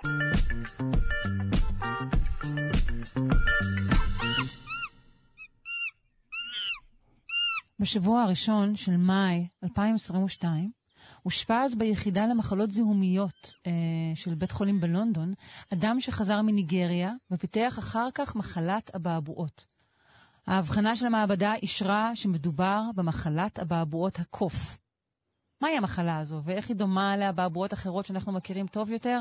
לשם כך נגייס לשיחה זו את הדוקטור דרור ברניר, מיקרוביולוג באוניברסיטה הפתוחה, מחבר הבלוג חיידקים, נגיפים ושאר ירקות, וחבר בעמותות הנהדרות מדע גדול בקטנה ומדעת. שלום. בוקר טוב. בוקר טוב. כלומר, אני לא יודעת אם הבוקר כל כך טוב אם אנחנו פה מדברים על מחלה אקזוטית שכזו. לא, המחלה הזו בכלל לא צריכה להדאיג אותנו. נו, נתחיל. אז יופי. אז אם כך, בשביל מה בכלל להקדיש לאייטם ברדיו? לא, סתם, אני צוחקת. אה, כי עובדה שיש כאלה שחושבים שכבר מתחילה המגפה הבאה, לפי כותרות של כמה עיתונים שהיו אז מטרתנו, לאחרונה. מטרתנו להרגיע אותם בשיחה הזו. אז אנחנו צריכים להרגיע, אוקיי. בדיוק. אז, אז קודם כל, למחלה הזו יש חיסון, ואם יהיה צורך, יחסנו. מצוין. אבל, נת, אבל נתחיל מזה גם שזו מחלה שלא עוברת מאדם לאדם בקלות. היא עוברת מאדם לאדם, אבל רק במגעים מאוד מאוד קרובים. כלומר, האיש הזה ישב בטיסה, נכון, מן הסתם מניגריה ללונדון, ובדקו כבר את כל מי שישב לידו וכולם די סבבה? ינסו לאתר אותם. אני לא יודע אם עדיין איתרו, אבל גם אז הסיכוי שהוא הדביק אותם הוא קלוף. איך אנחנו בעצם יודעים את זה? כי, אנחנו, כי המחלה הזו זו לא מחלה חדשה, זו מחלה שאנחנו מכירים כבר שנים, וכרגע בניגריה יש התפרצות שהתחילה ב-2017 ועדיין לא נגמרה. Mm. זאת אומרת, היא, המחלה קיימת על אש קטנה, זו מחלה של קופים קודם כל. ומי, ש, ומי שנדבק בדרך כלל זה אנשים שנמצאים במגע עם קופים, ציידים, או כאלה שאוכלים בשר קופים, או כל מיני דברים כאלה. Uh, כך ש... אנחנו יודעים, במגפה הזו כבר, כבר חלו לפחות 500 אה, בני אדם ומתו אפילו שמונה. אבל אה, שוב, אנחנו לא מדברים... כלומר, היא קטלנית אך לא מדבקת במיוחד. היא קטלנית במידה אה, נמוכה יחסית. אנחנו מדברים על חמישה אחוז מהאנשים שיכולים למות מהמחלה, להבדיל מהבעבועות השחורות, שזו מחלה מאוד דומה, גם מבחינה ביולוגית, אה, ש... אבל שהיא פוגעת בלפחות 40 עד 90 אחוז מהאנשים. אוקיי, okay, אז במה היא דומה ובמה היא שונה, אבעבועות הקוף מאבעבועות שחורות? התסמינים מאוד מאוד דומים, ו... אבל התוצאה הסופית אחרת. אבעבועות שחורות יכולה להיות מחלה מאוד מאוד קטלנית, ואנחנו מכירים אותה, הכרנו אותה בעצם עד שהיא נכחדה בסוף שנות ה-80 אה, שעבר, שעברו, ואז גם הפסיקו לחסן נגדה. אגב, החיסון שעזר להכחיד את מחלת האבעבועות השחורות, עזר בעצם להכחיד, להכחיד או להפחית את המקרים של אבעבועות הקוף, כי זה חיסון יעיל גם נגד מחלת אבעבועות הקוף. אוקיי, okay, זה אותו חיסון. לחסן, mm-hmm. כן, זה אותו חיסון, וכשהפסיקו לחסן נגד אבעבועות שחורות, אז גם חזרה מחלת אבעבועות הקוף, כי גם היא אה, ירדה כתוצאה מהחיסון, כי החיסון היה, ימנע גם אותה. כן. אבעבועות שחורות, אבל היא כן מחלה של בני אדם ורק של בני אדם, נכון? נכון. אבעבועות שחורות, וזה מה שאפשר להכחיד אותה. אם היא הייתה מחלה של, אה, שבאה מהבר, מחיות בר, אלה מחלות שאי אפשר להכחיד, כי אין לנו אפשרות לשלוט על מה שקורה בטבע. כן. בג'ונגלים. האם בארץ היה מקרה פעם של אבעבועות הקוף? אה, כן, ב-2018 היה מקרה אחד בירושלים, שאפילו הגיע לאשפוז בשערי צדק, פה קרוב אליי, אני הרי ירושלמי, אה, והוא החלים אחרי כמה שבועות. ויודעים במה הוא עסק כדי לחטוף את הבעבועות? כן, הוא, הוא היה, הוא טייל בניגריה. אוקיי, אבל ציינת שצריך להיות צייד או לאכול אה, בשר קופים, נכון? הוא צריך להיות איזשהו קשר, קשר עם קופים, או קשר קרוב עם בני אדם שהיו בקשר עם קופים. אוקיי, okay. אז בקיצור אתה מרגיע אותנו, אבעבועות הקוף ככל הנראה זאת לא מחלה שתשתלט לא, לא על גופנו, ולא צריכה גם להשתלט על אמצעי התקשורת שלנו, נכון? נכון, נכון, אפשר להזכיר אותה כידיעה שולית או כידיעה מעניינת. אותי בתור אה, מי שמתעסק בדברים האלה זה מאוד מעניין, אבל uh, זה בטח לא, לא צריך לגרום לפאניקה בציבור. זו לא התחלה של מגיפה. אוקיי, ואם הייתי... זה בסך הכל מקרה אנקדוטלי. ואם הייתי קוף, עד כמה המחלה הזו מסוכנת לי? אה, כלומר, אני קוף, אבל כן. כן, את בהחלט סוג של נכון. קוף, גם אני. נכון. אבל אה, לקופים המחלה, האמת, אני לא יודע כמה התמותה, גם לא יודעים בדיוק מה קורה עם הקופים האלה. זאת אומרת, כמה תמותה יש בהם. אולי פחות בודקים. כי קשה לבדוק. אם קוף חולה ומת בג'ונגל, אתה לא יכול לספור אותו ולדעת ולדווח עליו לרשויות בריאות כלשהן. כן, נכון. טוב, בסדר, אנחנו אה, נסתפק ב, בידיעה המעודדת, אה, לפחות למחצה הזו. אני מודה לך מאוד, דוקטור דרור ברניר, מיקרוביולוג באוניברסיטה הפתוחה, מחבר הבלוג חיידקים, נגיפים ושאר ירקות, וחבר בעמותות מדע גדול בקטנה ומדעת. בריאות שלמה. תודה לכם, להתראות.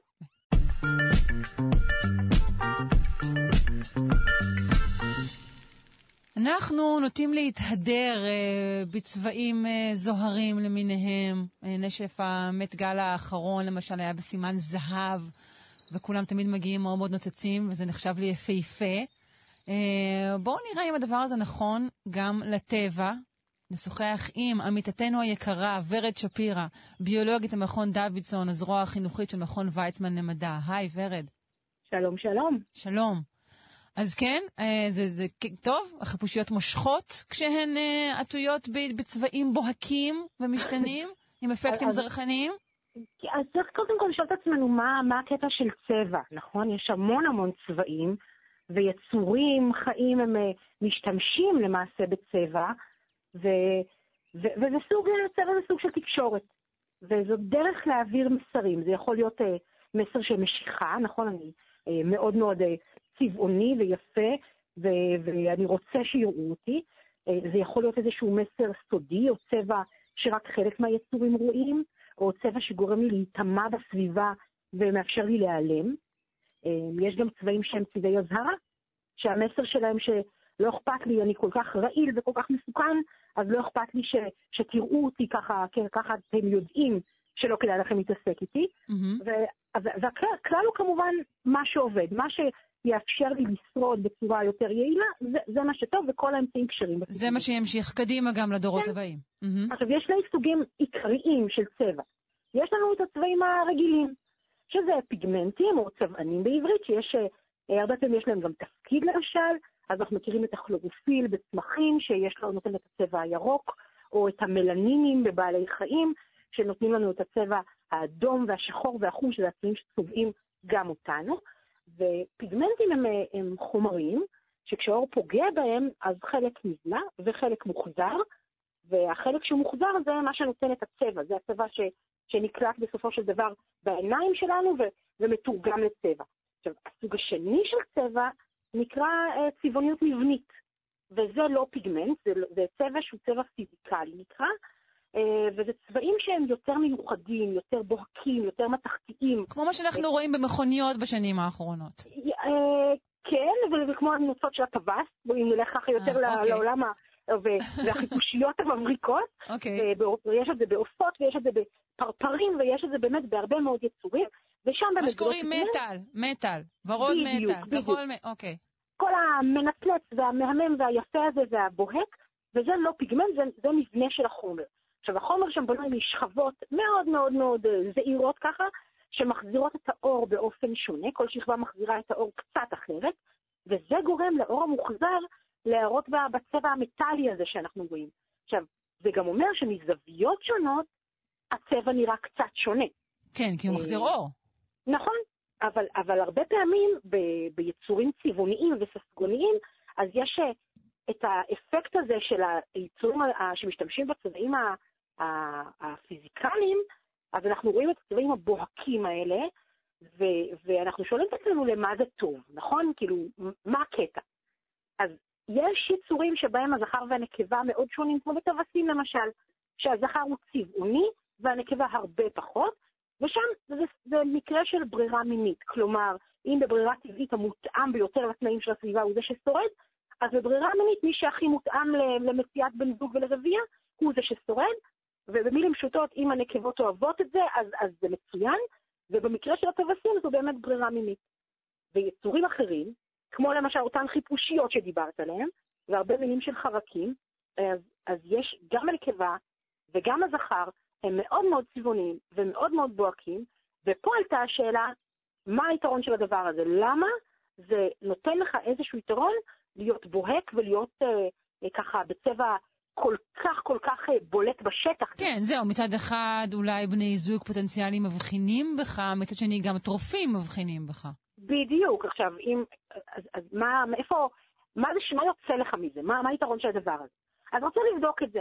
והחליטו לעשות את זה, לבחון את, ה, את הברק הספגוני הזה של הצבע המבני, ובתוך הדבר הזה הם גם עשו את ההפרדה מצד אחד בעניין הזה של ריבוי צבעים, כלומר, זה שאני רואה הרבה צבעים בבת אחת, האם יש לזה את ההשפעה? האם זה הברק שנותן את ההשפעה? ומה מתוך הססגוניות הזאת הוא זה שפועל, הוא זה שיש לו איזשהו יתרון. אז מה שהם עשו, הם לקחו אה, כנפיים של חיפושיות שבוהקות אה, אה, בירוק, שיש להן באמת את האפקט הזה של צבע המבני ירוק בוהק, והם לקחו כנפיים כאלה אמיתיות וכנפיים כאלה מזויפות, והם החביאו בתוך הכנפיים אה, מזון שטעים לתרנגולות. הם אה, זחלים של אה, חיפושיות קמח, והם הציעו את המזון הזה לתרנגולות צעירות, לאפרוחים, שעוד אף פעם לא פגשו כזה מזון, כדי שלא יהיו להם דעות קדומות, והם הציעו להם אה, אה, כמה סוגים של מזון. הם הציעו כנפיים אמיתיות שבתוכם היה זחל, הם הציעו כנפיים שיש אה, בהן את האפקט של הצבע הפיזיקלי, אבל בלי הברק, בלי הגלוף הזה שיש אה, לחיפושיות, והם הציעו גם איזה שהן כנפיים מזויפות שיש להן פשוט הרבה צבעים בבת אחת, איזשהו גרדיאנט שמשתנה, פעם אחת בצורת מט ופעם אחת בצבע מבריק. כי הם רצו לעשות את ההפרדה ולראות מה בברק, בבוהק הזה, הוא זה שיוצר את, ה, את היתרון. עכשיו, מה שהם ראו זה שהאפרוחים אכלו את ה, את ה, בלי שום בעיה את המזון שהיו בו כמה צבעים בבת אחת בו זמנית. כלומר, אם אני עושה אפקט כזה של צבע שונה מכל כיוון, אבל הוא, אין בו את הצבע הפיזיקלי המשתנה הזה, אז זה בכלל לא מרשים אותם. אבל מה שמאוד הרשים את התרנגולות היה הברק. כלומר, פעם אחת גם פשוט צבעים בוהקים, מבריקים, ופעם אחת אותו צבע פיזיקלי שמשתנה מכל כיוון, שהוא גם מבריק. רגע, הרשים אותן לטובה או לרעה? הרשים אותן לרעה, הם לא העזו לאכול את זה. הם לא העזו לא לאכול את זה. הם ככה היססו הרבה לפני שהם הלכו וטרפו את אותו זחל שמנמן, וההשערה של החוקרים זה שאותו ברק, אותו אפקט שגורם לך ככה, אה, מנצנץ לך בעיניים וגורם לך להתבלבל, מספיק, ההיסוס הזה מספיק מבחינה אבולוציונית לאותם חרקים בוהקים כדי לפעמים להתחמק מטורפים. כלומר, זה לא הגוון עצמו שמשדר אולי איזה משהו רעיל, אלא ההחזרה של האור שגורמת לאיזה עפעוף ובלבול, ההשתהות הזאת הקטנה? כן, וגם, כלומר, כנראה שגם וגם, כי בסופו של דבר, אז יש כאן את העניין של אינסטינקט שגורם לי ככה להסס לפני שאני אוכל משהו ש, שבוהק ומנצנץ לי בעין, אבל ככל הנראה יש גם, כמו שאת אומרת, איזשהו אפקט של אזהרה. ואפקט של אזהרה זה משהו שחייב אה, להיות משהו שנלמד עם הזמן. כלומר, אני, אני לא, אני, זה בוהק לי בעיניים, אבל זה גם ירוק ומפחיד, ועם הזמן אני לומד לא להתעסק עם הדבר הזה. או שזה לא טעים, זה מריר, או שזה לא שווה לי בגלל שיש כאן משהו שהוא אולי יכול אה, אה, לעקוץ אותי, אבל בכל מקרה אה, יש את האינסטינקט הראשוני שנותן ככל הנראה את היתרון, ויכול להיות שזה מגיע בסופו של דבר גם עם צבעי אזהרה. אנחנו יכולים לנצל את הדבר הזה שגילינו לצורך של הגנה על דברים אחרים? אז לצורך הגנה אנחנו יכולים אולי, אם נראה שזה באמת דוחה, אם תהיה הוכחה שזה אכן דוחה יצורים מסוימים שאנחנו רוצים להתחמק מהם, אז כנראה שכן. אבל כן חושבים למשל להשתמש באפקטים האלה של צבע פיזיקלי או של צבעוניות מבנית, למשל כדי ליצור אה, צבע, צבעים מתכתיים שהם לא, שהם לא זקוקים כל הזמן לליטוש וכל הזמן להברקה וכל הזמן לניקיון. כי מכיוון שמדובר כאן במבנים שהם מבנים פיזיקליים, שנשארים בוהקים כל הזמן, mm-hmm. אז יש כאן עניין שנעשה לחכות את זה כדי ליצור את אותם צבעים יפהפיים. מעניין מאוד. ורד שפירא, ביולוגית למכון דוידסון, הזרוע החינוכית של מכון ויצמן למדע. תודה רבה. תודה לכם. ביי.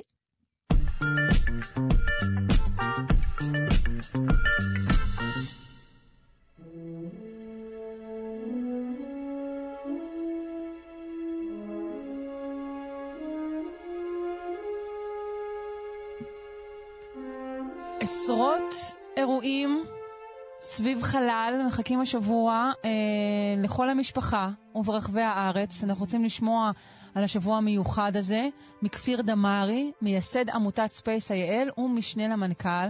שלום, בוקר טוב. שלום, בוקר טוב.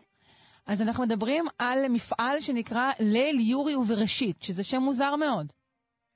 אה, אולי השם אה, מוזר, אבל החיבור דווקא הוא חיבור מאוד אה, מדהים, שבעצם אירוע הנחיתה שלנו היה ממש סמוך לתאריך השנתי שבו אה, אה, זוכרים את אה, יורי גגארין, הבן אדם הראשון שבעצם טס לחלל. אה, עם החללית הישראלית הראשונה. כלומר, זו סמיכות תאריכים, ואנחנו מחברים את שני האירועים החשובים האלו יחד. בדיוק, ומציינים באמת אה, אירוע כזה שמדבר על ראשוניות בחלל באופן כללי. אוקיי, זאת בעצם גרסה מקומית לאירוע שהוא עולמי, נכון? נכון, בעצם בכל העולם חוגגים את אה, תהילות יורי, ואנחנו פה מחברים את זה עם ההיסטוריה הפרטית שלנו, אה, ו- וזוכים לחגוג אה, את שני הדברים האלה ביחד, יחד עם יודעת, עוד חגיגות שעכשיו החלל נמצא בא- באוויר עם איתן סטיבה שזכינו ש- שחזר לארץ, ואנחנו באמת רוצים לנצל את ה... זה בעצם שבוע של, אה, אפילו קצת יותר משבוע של חגיגות בכל רחבי הארץ, באמת מדרום, אה, ממכתש רמון, אה, דרך אה, אופקים ובאר שבע וירושלים ונתניה ורחובות ותל אפק ו- וחדרה. אה, ובאקה אל-גרבייה וחדרה, קומראן, באמת באמת, כוכב הירדן, אה, באמת אה, בכל הארץ יש לנו... אה, אנחנו מתחילים בעצם בחמישי הקרוב ומסיימים בחמישי שאחריו, נכון? נכון. אוקיי. אנחנו... תן לנו קצת טעימה, ספר לנו על חלק מהאירועים הצפויים. אז, אז יש לנו מגוון רחב של אירועים, יש לנו אירועים ש... קודם כל, כל, כל האירועים האלה קורים בשיתוף של, בעצם בעבודה משותפת עם סוכנות החלל וגם עם רשות הטבע והגנים, ששם אנחנו עושים אה, באמת אה, מספר אירועים שהולכים להיות בטבע. זאת אומרת, הולכים להזדמנות למשפחות ללכת אה, גם להיות בטבע, אבל גם אה, אה, לקבל סקירה אם זה סקירה על הכוכבים, ואם זה פעילות שבה אנחנו תופסים בפעם הראשונה חלליות קרטון של, אה, של בראשית 2 להרכבה עצמית, אז אפשר לבנות לעצמכם אה, אה, אה, חללית משלכם, וסיפורי ילדים, ו- ועוד באמת המון הפעלות על, אה, גם על, על בראשית, גם, גם על יורי, אבל, אה, אבל בכלל על, על כל, אה, כל מי שמתעניין בחלל, ימצא שם דברים מעניינים. אז, אז עם רשות הטבע והגנים, כמו שאמרנו, זה קורה בקומראן, כוכב הירדן, בארות, תל אפק ואשקלון, אבל חוץ מזה, הולכים להיות מרכזים, מרכזי חלל ברחבי הארץ, שהזכרנו לדעתי את רובם, נראה לי שכחנו גבעתיים ועוד בראודה, אבל, אבל אה, אה, באמת בכל הארץ הולכים להיות במרכזי חלל שונים, שם הפעילויות יהיו אה, קצת שונות ממקום למקום, כך שאפילו יכול להיות מעניין, נקרא לזה, לעבור במספר מרכזים כאלה. אה, והמטרה היא שכל מי שמתעניין וכל מי שרוצה ומשפחות בכלל יוכלו ללכת ולחגוג קצת חגיגת חלל. אז יהיו שם תצפיות, למשל? אז יהיו תצפיות כוכבים, מהמם. אה, ויהיו בכלל הסברים על, על מערכת השמש, אה, ו, וגם אה, ממש סיפורים על בכלל איך, איך בונים חללית שמגיעה לירח למשל, איך שני הסיפורים שפה חיברתי אותם של יורי ושלנו מתחברים, אז, אז בעצם איזושהי סדנה הפעלתית ש, שממחישה לכולם את, ה, את האתגרים בחלל. אז, אז באמת איזושהי התנסות גם להבין מה מאתגר בחלל, לשמוע קצת יותר על אה, משימות אה, שקרו, אה, ובכלל ללמוד על. אה, על כוכבי לכת, על מערכת השמש וכולי. צריך לציין שהכניסה למרבית האירועים האלו היא בחינם, נכון? צריך להירשם מראש כמובן, אבל זה בחינם, בר- ברובו. נכון, נכון, נכון. אה, באמת, רוב האירועים הם בחינם, צריך להירשם, אפשר למצוא את הפרטים באתר של סוכנות החלל, או אה, אצלנו גם בעמוד של, של SpaceIL, בעמוד של משרד המדע, הטכנולוגיה והחדשנות. נייט, זה כבר נגיד. אה, כן, ואנחנו באמת מזמינים את כולם אה, לבוא ולחגוג איתנו. עד כמה אתה רואה התקרבות של הציבור הישראלי לנושאי חלל בשנים האחרונות? אז, אז אני אגיד שאנחנו רואים, רואים המון. זאת אומרת, אני, אני, כולנו זוכרים, אני מניח, שסביב אירועי אה, אה, הנחיתה של החללית בראשית, אה, בראשית אחת.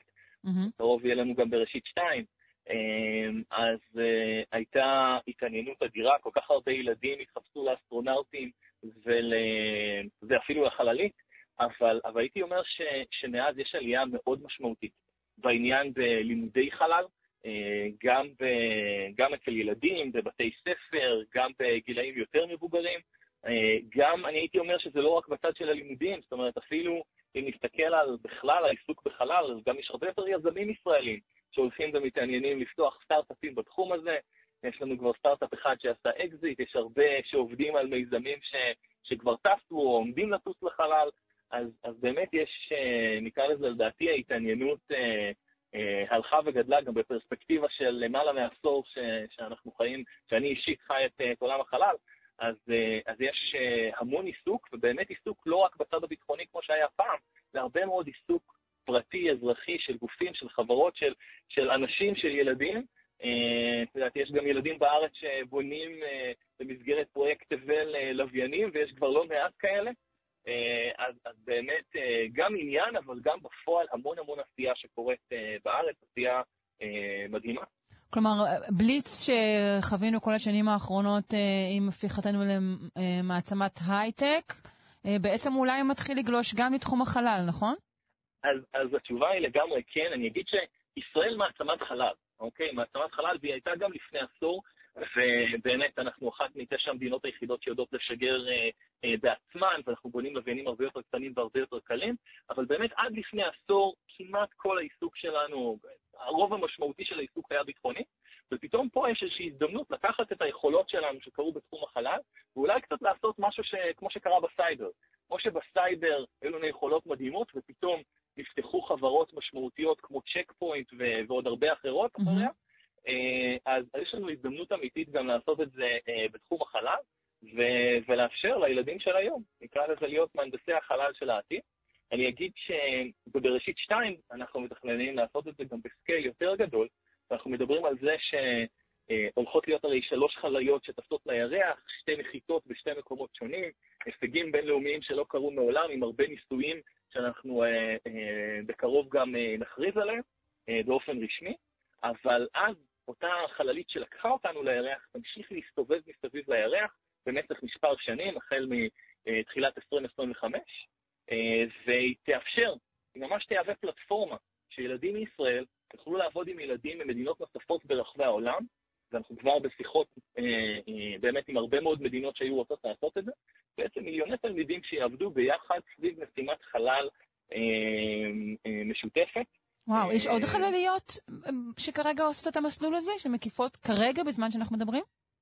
אז, אז יש, אה, יש הרבה מאוד משימות, יש אה, את אה, משימות של, של נאס"א, משימות של סוכנות החלל הרוסית והסינים, יש, יש הרבה משימות, יש את תחנת החלל שכמובן מסתובבת סביבנו mm-hmm. כל הזמן, אבל אני אגיד שמשימה שנקרא לזה, מרג, מהיום הראשון שלה, נבנתה מתוך איזושהי תפיסה חינוכית, במטרה באמת להוות פלטפורמה שילדים יוכלו לחבור ולהתפתח וללמוד וליצור ולחקור, אז, אז זה משהו מאוד ייחודי. מעניין. טוב, אז אני, נגיד לכולם שוב לחפש את אה, אירועי ליל יורי ובראשית, נכון? אה, כל הפרטים אה, נמצאים ב space.gov.il/yurinight. מרתק, אני מאוד מאוד מודה לך. אני רק, תודה רבה, כן? אני רק אגיד ש...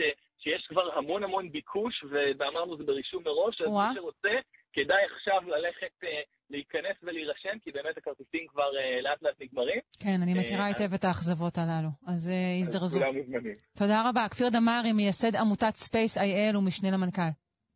תודה רבה.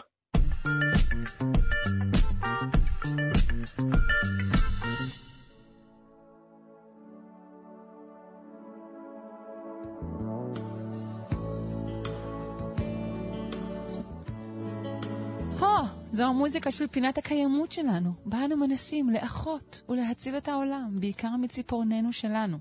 על הקו נמצא יאיר אנגל, מעצב ומנכ"ל קיימה, מרכז התכנון ועיצוב מקיים. היי, יאיר. בוקר טוב, שרון. בוקר טוב.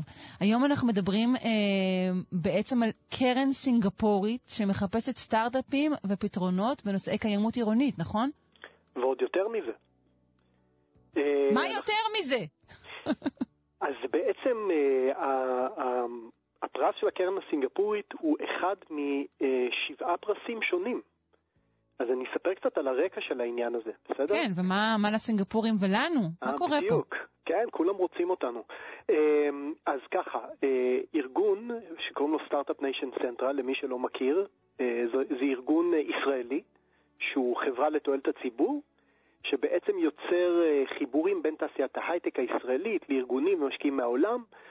אה, הם אה, מובילים את, הפרס הזה.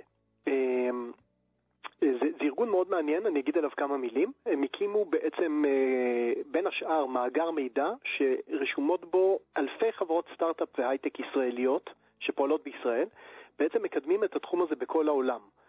אה, זה המטרה שלהם, לקדם את תעשיית החדשנות הישראלית, לחשוף אותו על העולם, לשלב אה, אוכלוסיות שלא מיוצגות מספיק בהייטק הישראלי. אה, מול משקיעים וחברות מחו"ל, והם מושכים לישראל הרבה מאוד השקעות ועניין מכל העולם. הארגון הזה הוא לא חדש, הוא הוקם ב-2012 בהשראה של הספר די ידוע, מדינת הסטארט-אפ, Start-Up Nation, והארגון הזה קיבל מימון של איש העסקים היהודי האמריקאי פול סינגר. ולצורך הפינה שלנו שוחחתי עם יעל וייס שמנהלת תחום ה climate tech ב Start-Up Nation Central. בעיניהם זה היום אחד התחומים האסטרטגיים והמהותיים בארגון שלהם, והם מנסים לפתח את כל האקו-סיסטם הזה שהוא לא כל כך קיים בישראל, כי זה לא נושא שעדיין מקודם פה מספיק. אנחנו מגיעים אבל לרגע, לא חיכינו בו, אה, רווחיות וקיימות צועדות יד ביד במקום אחת מול השנייה. קודם כל כן, וכמה שזה יקרה יותר, אז uh, כנראה יזוז יותר. והדבר המדהים הוא שיש עדיין ארגונים שאפילו לא קולטים את זה, וישראל אה, חייבת לזוז לכיוון הזה. עכשיו, אה, יש כמובן עוד ארגונים שמקדמים את תחום ה climate tech בישראל, אנחנו הגש, הקדשנו פה פינה שלמה לקהילת PLANETech אמ-המ. של המכון הישראלי לחדשנות וגם רשות החדשנות, שזה גוף ממשלתי, מקדם את התחום, ובעצם הם עשו מיפוי בכמה ארגונים ומיפו את כל התחום בישראל וגילו שיש כ-700 עד 750 חברות שיש להן פתרונות לבעיות האקלים. רגע, אבל לעתים יש לי תחושה שהפתרונות האלו, גם אם יצאו לפועל, הם לא יקרו כאן, בישראל. לא, הם גם, הרבה מאוד מהפיילוטים דווקא מתחילים לקרות כאן. Mm-hmm. זה נכון שיחסית אנחנו מדינה קטנה, ואנשים uh, מכוונים החוצה ל... ל להגדיל את ההשפעה שלהם ולהגדיל את החברות שלהם, אבל אני חושב שיש לנו משימה, וזו המשימה פה בעצם, אה, לקחת את בעיות האקלים, להסביר לחברות ולארגונים וליזמים ויזמיות כמובן, שזה אה, הדבר. זה, ה, זה הכיוון, ומכיוון שאנחנו אה, צופים שהמשבר הסביבתי והמשבר האקלים רק יחמיר, לצערנו, אז יש פה תחום פורה שהולך להיות גם מאוד מאוד רווחי, וכדאי להתעסק כן, בו. כן, כאילו אם לא הצלחנו להסביר לכם את זה אה, ברע, אתם הולכים להתאגן, אז נסביר לכם את זה בטוב, אתם עומדים בדיוק. להרוויח הרבה כסף. לגמרי. עכשיו, אה, למה אני אומר שיש בין 700 ל-750 חברות? כי יש חלק מהחברות שאפילו לא קלטו שהם בעניין. הם לא רואים את הקשר בין, ה, בין העסק שלהם ואתגרי האקלים, אבל יותר ויותר חברות, כמו שברור, אם יש כל כך הרבה, והם יצרו מפה כזאת, והחברות האלה מטפלות, זה מאוד מגוון, הנושאים מאוד מגוונים. Mm-hmm. מערכות מזון מקיימות, כלכלה מעגלית, אנרגיה נקייה, פתרונות אחסון, הרבה מאוד דברים. והם יצרו את המפה הזאת והיא פתוחה לציבור, אפשר לקרוא על כל אחת ואחת מהחברות האלה, זה מאוד מאוד מעניין בעיניי. אפשר למצוא את זה בתוך, זה נקרא ה-Startup Nation Finder, ודי קל למצוא את זה באינטרנט ולהוריד ולקבל את כל הרשימה הזאת. כמו שאמרתי, האקו-סיסטם הזה נבנה והוא עדיין לא מוגדר. אמ, ולכן אחת היוזמות העיקריות של Start-Up Nation Central היא ה-Climate Solution Prize, זה אמ, הפרס שאנחנו מדברים עליו, וזו אמ-המ. יוזמה ושיתוף פעולה שלהם עם JNF קנדה וקק"ל ישראל.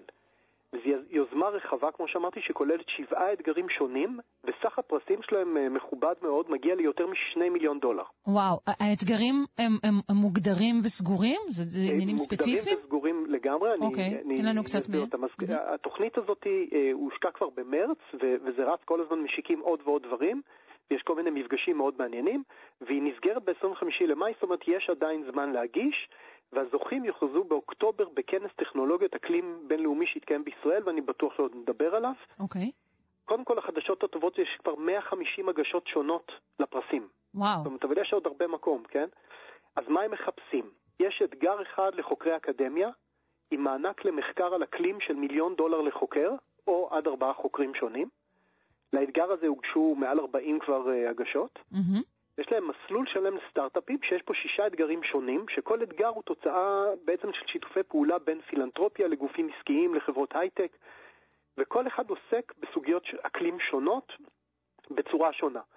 אני, אני אספר, אני אנסה לספר כמה שאני אספיק אה, על אתגר אחד, זה האתגר שהזכרת בהתחלה, של אה, חברה אה, שנקראת תמאסק.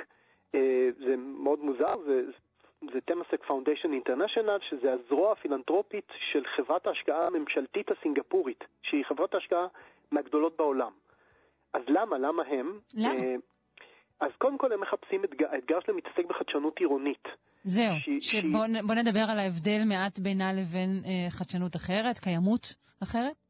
כן, יש פה הקשר ייחודי בכלל ל, ל, של אסיה וסינגפור, ערים צפופות אה, שיוצרות בעיות שונות בהקשר, בהקשר של האקלים והסביבה, אה, שכמובן אפשר ליישם אותו אחר כך בערים צפופות אחרות אה, שאנחנו מכירים טוב ב, בארץ, ובארץ אולי פחות, אבל בעולם בטח. אז יש כל מיני בעיות, למשל, אה, אם רוצים אה, פאנלים סולאריים, אז אין מקום לפרוס את זה. אין שטח גדול, הכל מאוד מאוד צפוף, ולכן צריך למצוא פתרונות מיוחדים להתייעלות אנרגטית, או פתרונות מיוחדים של ייצור אנרגיה מתחדשת. כמובן מדובר על כובע מצחייה עם הקולטן הקטן. בוודאי עם הוונטילטור הקטן מהמם. שמאוורר, כן. אמ, וחקלאות, איך עושים חקלאות עירונית אה, בערים צפופות, איך מוצאים תחליפים, תחליפי בשר, שזה דווקא תחום שנכנס חזק פה, אה, איך מתניידים, מה הנושא של כל התחבורה, לוגיסטיקה, פתרונות של אה, אה, היסע של חומרים.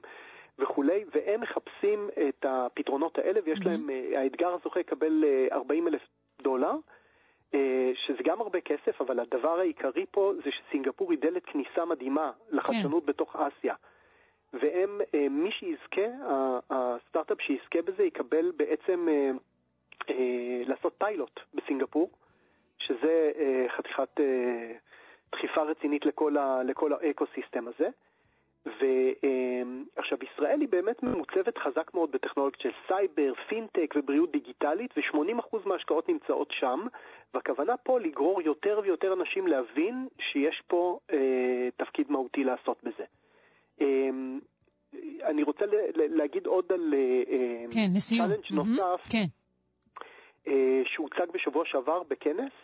אה, הוא על אופנה ואקלים, והוא מובל על ידי אה, קורנית דיגיטל, שזו חברה ישראלית שכבר הפכה להיות מאוד מפורסמת בכל העולם, וזה בעצם הם מנסים אופנה לראות... ואקלים, שני דברים שאנחנו יודעים שנוהגים להתנגש, כך שכן זו תעשייה מזהמת מאוד. לגמרי, מהמם. נכון. נחשבת התעשייה השנייה המזהמת וכולי, יש לה הרבה מאוד בעיות.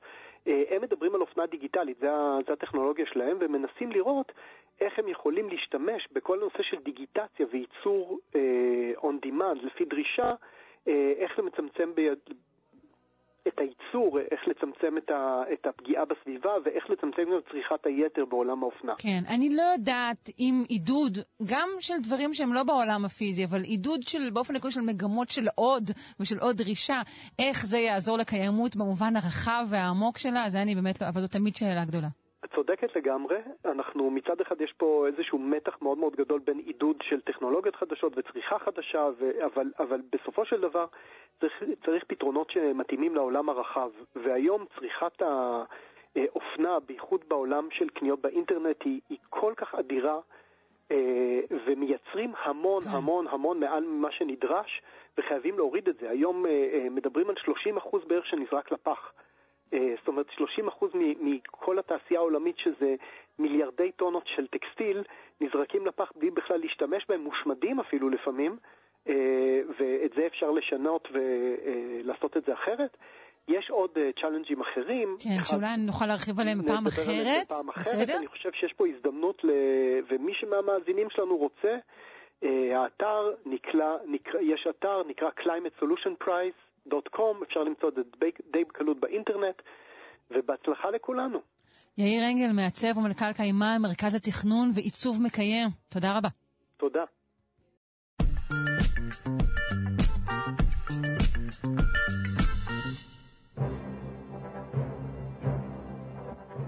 אני לא יודעת מה יש בזבל שלכם, אבל בבור אשפה ליד בית שאן התגלה פסל מפואר של האלה אתנה. אה, בואו נשמע על איך הוא הגיע לשם, מתי, ומה זה אומר. אנחנו עם פרופסור גדעון אבני, המדען הראשי של רשות העתיקות. שלום, בוקר טוב. שלום, בוקר טוב לכם. אה, בעצם מתי התגלה אותו פסל שיש מפואר? אנחנו מדברים על תגלית שכבר אה, קרתה לפני שנים, אבל יש לה משמעות גדולה למחקר עד היום. אוקיי. עכשיו, צריך להבין אה, איך אה, מוצאים תגלית ארכיאולוגית חשובה. בואי נשים רגע את אה, אינדיאנה ג'ונס והסרטים האלה בצד, אבל יש לנו אה, שתי צורות. האחת, בדרך כלל, זה חפירות אה, מאוד ממושכות וזהירות אה, באתרים שאתה לאט לאט, שכבה אחרי שכבה, מקלף ומגלה. אבל לפעמים אה, בתגלית מקרית אחת פתאום אה, נוצר סיפור שלם, וזה בעצם הסיפור הזה אה, של אותו פסל שנמצא בשוליו של הכביש שמוביל לבית שאן. והוא התגלה עבודה... במקרה לחלוטין. לגמרי במקרה. העבודה הכי אה, טריוויאלית בעולם, הרחיבו את הכביש, עובד לו טרקטוריסט ומפנה עפר, שום דבר שהוא יכול לעורר איזה עניין. אה, פתאום מוצא איזה גוש אבן ענקי. אה, וזאת אבן שונה, זה לא אבן המקומית, אבן לבנה בוהקת, מהר מאוד מתגלה בתור שיש.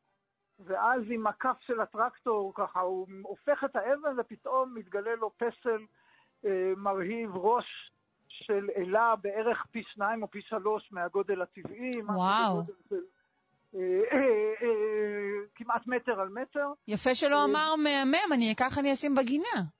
אה, אז לשים דבר כזה בגינה גם קצת קשה, וגם אה, אה, במקרה ובמזל אה, טוב לארכיאולוגיה, אה, אה, אותו טרקטוריסט או, האחראים עליו דיווחו לרשות העתיקות, והגיעו ארכיאולוגים ובדקו את הפסל הזה, ומהר מאוד זיהו שמדובר פה בפסל שיש רומי מהיפים ביותר בארץ. אגב, היום זה מוצג במוזיאון ישראל, אפשר לראות את זה. אה, ומבחינת הצורה, מיד היה ברור שמדובר פה על האלה אתנה, אותה אה, אלת המלחמה, אבל גם האומנות והצדק. אה, דמות שמופיעה לבושה בקסדה, ולפי הסגנון, זה דבר שחקר הארכיאולוגיה והאומנות יודע לעשות, זיהו את הפסל הזה ותיארכו אותו למאה השנייה לספירה, שזו תקופה שבית שאן הייתה עיר גדולה, עיר פגאנית של עובדי אלילים, וככל הנראה הפסל הזה עמד באחד הכיכרות או באחד הרחובות שהובילו אל העיר. רגע, זו המאה השנייה לספירה? זאת אומרת, הנצרות כבר קיימת אבל עוד לא מפושטת?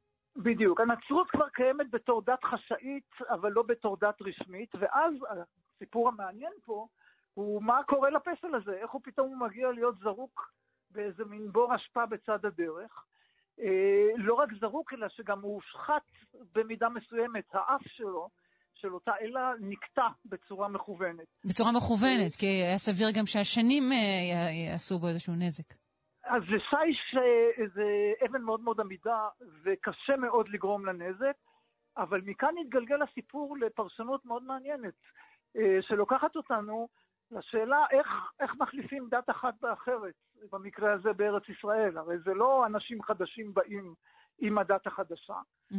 כמו שקרה במידה מסוימת עם האסלאם או עם הצלבנים שהגיעו אה, לארץ, אלא אותה אוכלוסייה משנה את דתה. ופה אנחנו אה, בצורה די ייחודית, ככל הנראה, יש לנו עדות לתהליך הזה.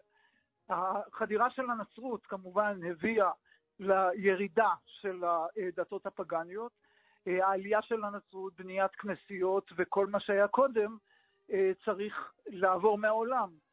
אה, וככל הנראה כ-200 שנה אחרי שבנו את הפסל הזה ועיצבו אותו, החליט מישהו, אולי מההנהגה המקומית של העיר, אולי מהכנסייה, שמספיק.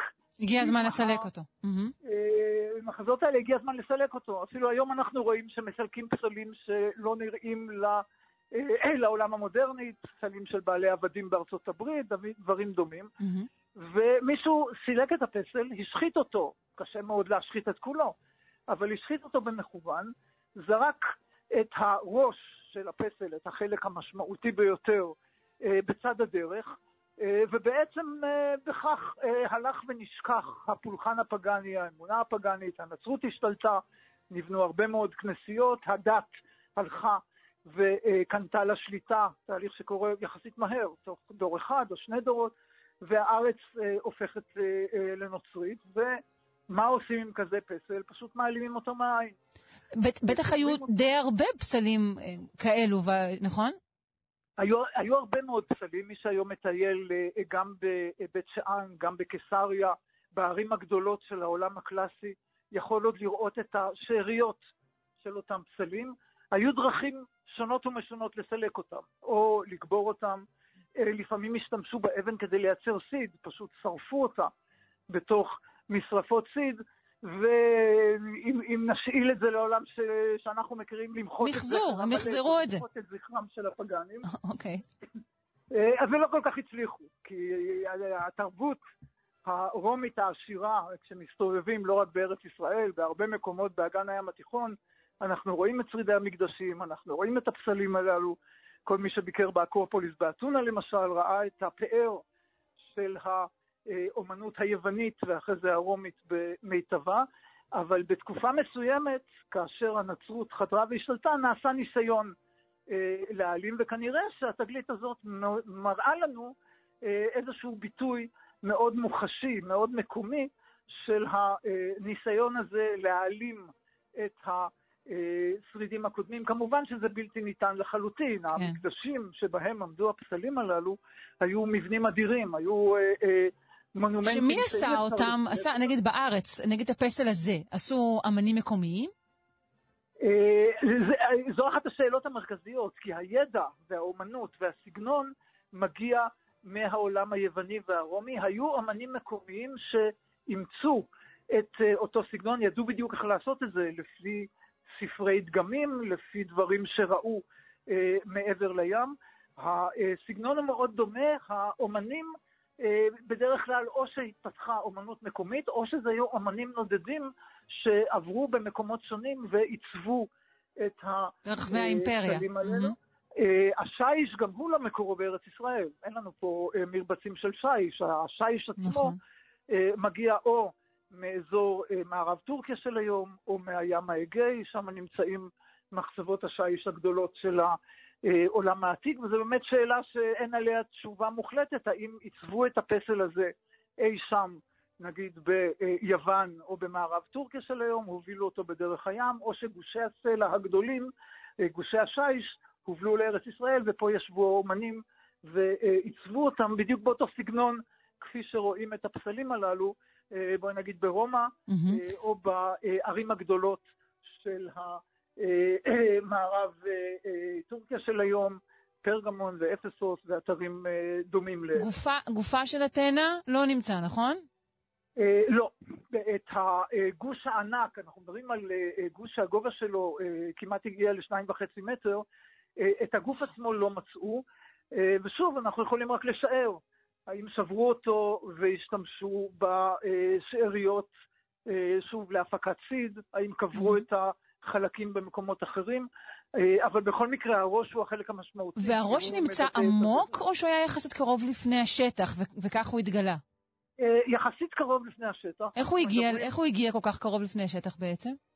אה, פני השטח לא השתנו באופן מהותי, כי אנחנו mm. מדברים על אזורים שהם מחוץ לעיר, אה, ולכן בעומק של מטר וחצי, שני מטר, זה בערך אה, גודל השינוי שנעשה במשך 1,500 השנים האחרונות, או 1,600 השנים האחרונות מאז שהפסל הזה נקבר.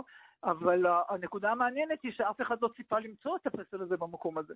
זאת אומרת, זרקו את זה, אפשר להגיד, במזבלה מחוץ לעיר, לאט לאט זה נקבר, ואם לא היו מרחיבים את הכביש המודרני, כנראה שלא היינו יודעים על קיומו. כן, ומי יודע מה יש אולי עדיין מתחת לכביש המודרני, זאת גם כן אה, שאלה, שנשאיר אולי אה, לדורות אחרים. אה, בדיוק. זה רק מראה לנו שעוד יש מקום לגלות, שגם במקומות שאתה לא תצפה, פתאום יצוץ לך איזשהו חפץ שייתן לך מבט חדש, אפילו על ההיסטוריה של הארץ הזאת. כן, נהדר. תודה רבה. פרופסור גדעון אבני, פינת הארכיאולוגיה שלנו, המדען הראשי של רשות העתיקות. תודה, בוקר טוב. תודה ולהתראות.